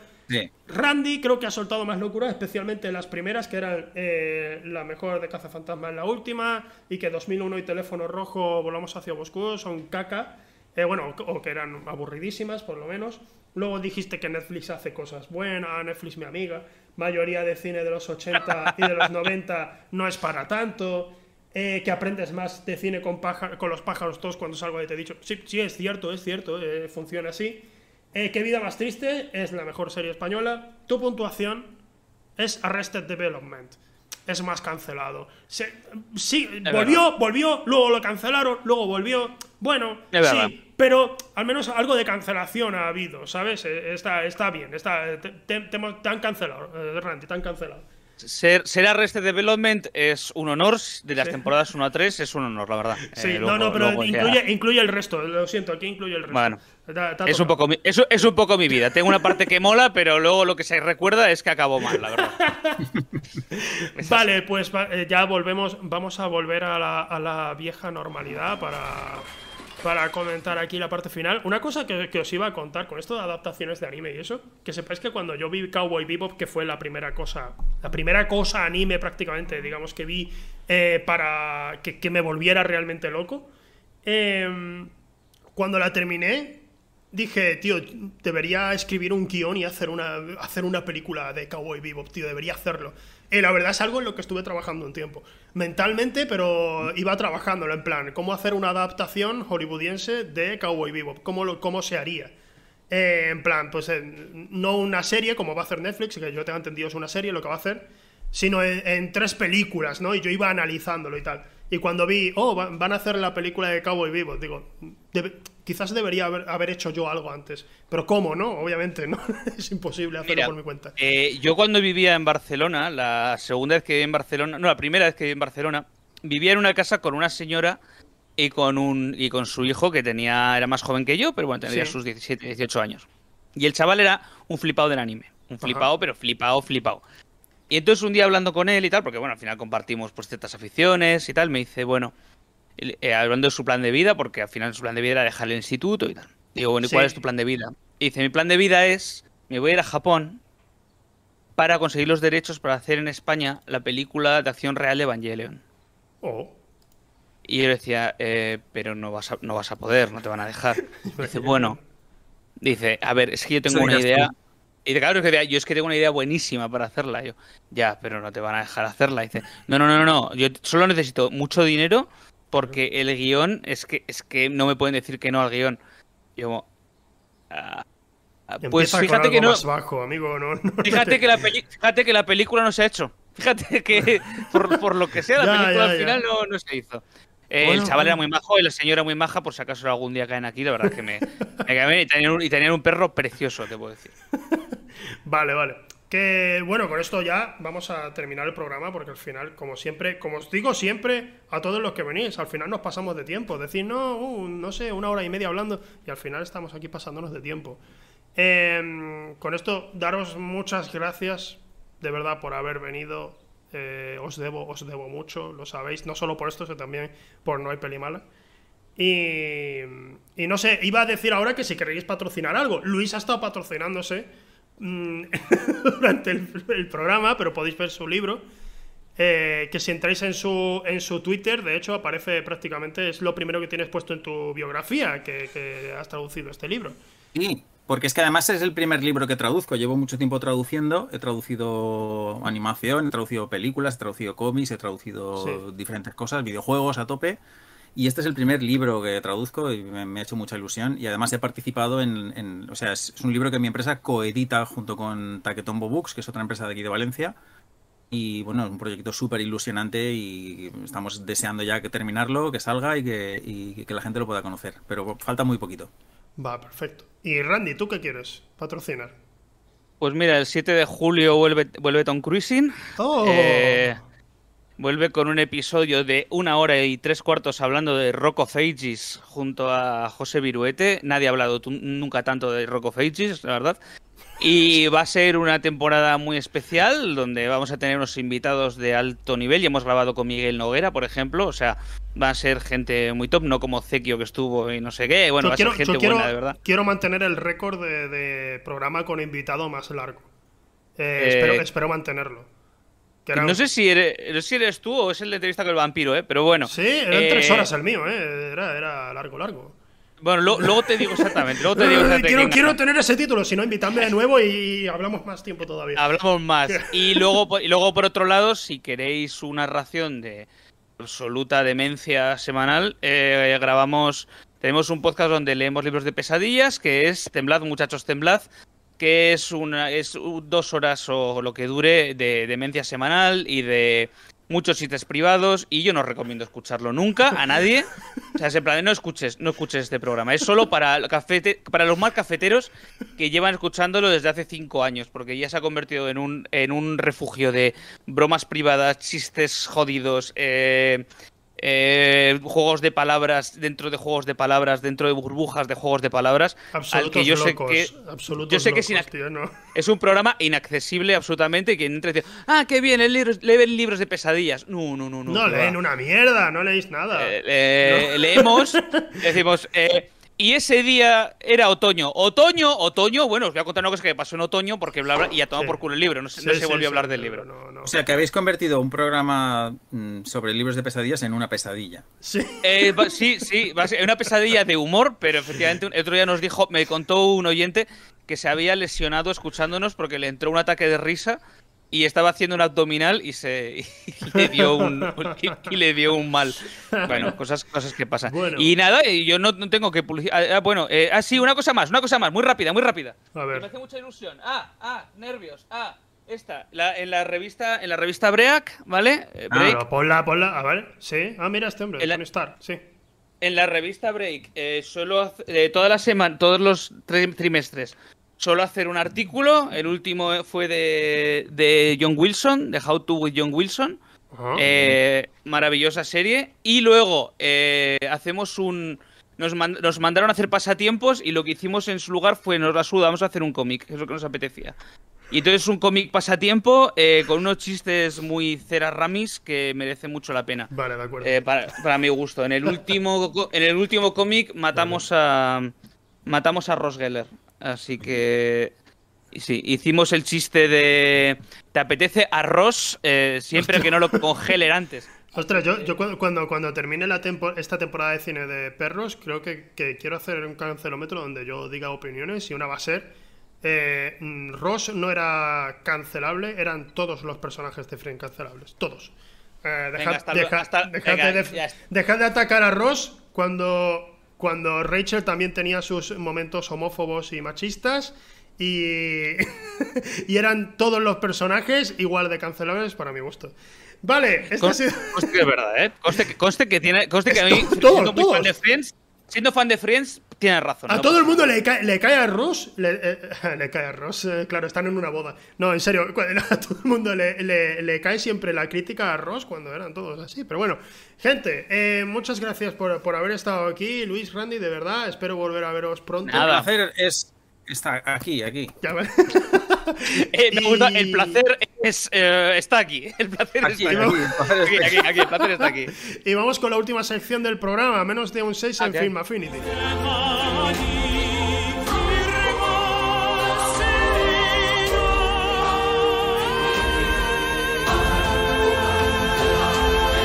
Bueno, y aquí estamos con la última sección del programa, menos de un 6 en Film Affinity. ¿Qué película hay esta semana en Film Affinity que yo creo que, oye, que merece más de un 6, que, que, que, que mínimo que un 6 con 1, ¿no? O sea, mínimo un 6 con 1 estaría bien. Pues esta semana tenemos una película de un director que la mayoría creo que vais a conocer, pero sin embargo esta película no es de sus más mm, reconocidas, tanto a nivel crítico como a nivel en cuanto al público. Esta película es Open Windows de Nacho Vigalondo. Em, pude verla en cines y debo reconocer que comprendo por qué no ha llegado a tanta gente y es básicamente porque es una película pionera. Fue la primera película, el primer largometraje que se hizo enteramente dentro de una pantalla. La inmensa mayoría de la película no sale de un portátil. Todo lo que vemos son pestañas, ventanas literalmente abriéndose y cerrándose. Es de lo más interesante, es, eh, pero que muy curiosa. Sí, eh, está protagonizada por Sasha Gray junto a Elijah Wood. Eh, fue, creo que fue la segunda vez que hacía cine así comercial Sasha Gray. Creo que anteriormente había trabajado con Soderbergh, si mal no recuerdo. Esta película es de lo más curiosa y, y, joder, cuando digo pionera es porque tiene sus errores, especialmente hacia la parte final. Mucha gente podrá decir que, a lo mejor pues, se flipa un poco y tal. A mí me encanta. A mí es una película que me parece de lo más loable cómo pudo hacerse algo tan entretenido, incluso espectacular y con tanta tensión. Esto de audaz ejercicio neo-hitchcockiano, como aparece en la crítica de Variety, eh, es totalmente cierto. Y creo que a veces se tira un poco por tierra, especialmente en Film Affinity, cuando las producciones son españolas. A veces, no sé, como que la gente de España no quiere que la gente, la gente también de España triunfe o algo, y empieza a echar un poco por tierra su trabajo. Eh, a lo mejor ese no es el motivo, sencillamente pues hay otra gente pues, que no la encuentra tan divertida como yo la encontré. A mí me parece, pero que muy entretenida y me parece de lo más original. Esa es mi opinión sobre Open Windows, la recomiendo bastante. Es eh, de lo más interesante que vais a poder ver. No sé si ahora mismo está en algún servicio de streaming ni nada. Pero bueno, mirad esto, mirad, mirad de repente esto, ¿eh? Resulta que Randy no se ha ido. Randy lleva aquí todo este tiempo. Hola, Randy, ¿qué tal? No sé, Luis ha ido y, Randy, eh, ha querido quedarse para ver qué película recomendaba. Eh, me he quedado solo. No, me he quedado para corregirte solo. Eh, oh. porque. No es la primera película hecha de ese tipo. Hubo tres, o cuatro tres o cuatro películas antes. Yo recuerdo una que se llama The Den. pero sé que hay más, sé que hay más películas. Lo que pasa es que eran más no eran tan vertiginosas, digamos. Que este formato se da mucho a cine, a película de terror, ¿no? Al final, hacer una. Como, ay, que la webcam capta el fantasma y tal. A ver, incluso, incluso, ¿cómo se llama este, este joven? Muerte horrible. Muerte horrible, no sé si le seguís a alguien en Twitter. ya hizo una película que era enteramente por conversaciones de, de Skype, que aparecía también Miguel Noguera. Estoy hablando, obviamente, de llevar eso a un paso más allá. Eh, y esta película fue la primera. Eh, Nacho Vigalondo fue el primero en hacerlo, eso es indiscutible. Es, verdad que en la peli a veces está un poco forzado el tema de que se tenga que llevar el ordenador a todos los lados. Llevo el portátil a cagar. Uy, me voy, a la cloaca, me llevo el ordenador. Es como, hombre, a ver. Pero me pasa también en la peli esta, en esta que se ha hecho durante la pandemia con Zoom, que no me acuerdo cómo se llama. Sí. Que que hay un momento como que es un grupo, un grupo de amigas que hacen una ouija y, salen malos y tal, pero que llega un momento en el que eh, queda una persona viva y se lleva el ordenador consigo. Es como, ¿pero por qué te lo llevas? Si, si solo quedas tú viva. Pero Nadie te está viendo. Yo creo, yo creo que muy pocas veces en el phone footage, que esto es una evolución del phone footage, al fin y al cabo, el tema de que todo transcurra por videollamada y tal. Eh, eh, en la inmensa mayoría de los casos es un yo habría soltado la cámara. En la inmensa mayoría habríamos soltado, habríamos soltado la cámara. Solo en, solo en películas como por ejemplo Rec, donde su trabajo es ser el cámara y tienen un objetivo que es que salga a la luz lo que está pasando en el edificio, entonces puedo entender que no suelte la cámara. Pero, pero en la inmensa mayoría de películas, ya, ya en Rec 3 se ríen de eso. Dicen, tío, que sueltes la cámara a la mierda. Y ya a partir de ahí la película no es un fun footage, no es un, no es un documentary. Eh, Es, así como funciona. Ibas a decir algo, perdona, te interrumpí. Sí, decir que es que en Rec la cámara es un personaje más de la película al final. Y cuando le dicen al cámara, eh, sigue grabando por lo que más quiere. Está todo el rato recordando, como sigue grabando, no pares de grabar. Eso se tiene que saber. O sea, como que te hacen saber mucho de por qué no está diciendo, a toma por culo me voy, como seas. Lo estoy hasta porque. hasta es un accesorio de ayuda en el final. Que al final no les sirve demasiado, pero, pero que les ayuda en cierto momento. Sí, sí, incluso durante la película hay momentos donde está entra el doctor este de fuera y está investigando a uno de los heridos y están usando la cámara para ver por encima de, una ventana para poder ver lo que está sucediendo. O sea, Hombre, y, a la niña Medeiros la ven gracias a la, a la, a la visión, nocturna. A la, visión nocturna de la cámara. Es, es, a lo que me refería, que usan la cámara al final para, para ayudarse. Que, claro. que hay mucho más, que no que luego hay otras películas en las que tú dices, yo habría soltado ya la cámara desde hace ya. En Monstruoso, por ejemplo, digo, no, yo habría ah, tirado la cámara a la mierda, tío. Eso está clarísimo, y la, loco. Y en, la, y en, la, Bruja de Blair lo mismo. Hombre, la Bruja de Blair, digo, el momento que empieza a ver. Es que en la Bruja de Blair, que a mí me gustó mucho y no la he vuelto a ver desde que se estrenó, pero a mí, chaval, me impresionó mucho. Pero sí pensaba, digo, en el primer momento que veo una de esas figuritas hechas y no sé qué, digo, chicos, al coche, no vamos. O sea, no vamos a explorar el bosque, se acabó. Eh, ojo, también, se acabó. ojo también a lo que digo, he, dicho antes, eh, eh, parece que como tirado un poco de mierda monstruoso y ni mucho menos cuando es mi comentario favorito. O sea, me, encanta monstruoso y, y, la veo cada año, ¿sabes? No, por favor, no, que nadie piense lo contrario. Eh, Imagínate, alguien pensando ahora, oh, eh, canceladísimo. Dicho, no, porque respeto mucho esa película, me, gusta muchísimo Monstruoso. La normal, normal, está muy bien. Eh, bueno, pues la recomendación, si alguien quiere ver Monstruoso, vale, pero yo recomiendo Open Windows, que la verdad es que es algo que generalmente no, no se suele ver en cines, cada vez es más. Sí que salen proyectos parecidos, eh, que como me has mencionado, que ha salido una película de terror este año que iba por videollamadas y tal.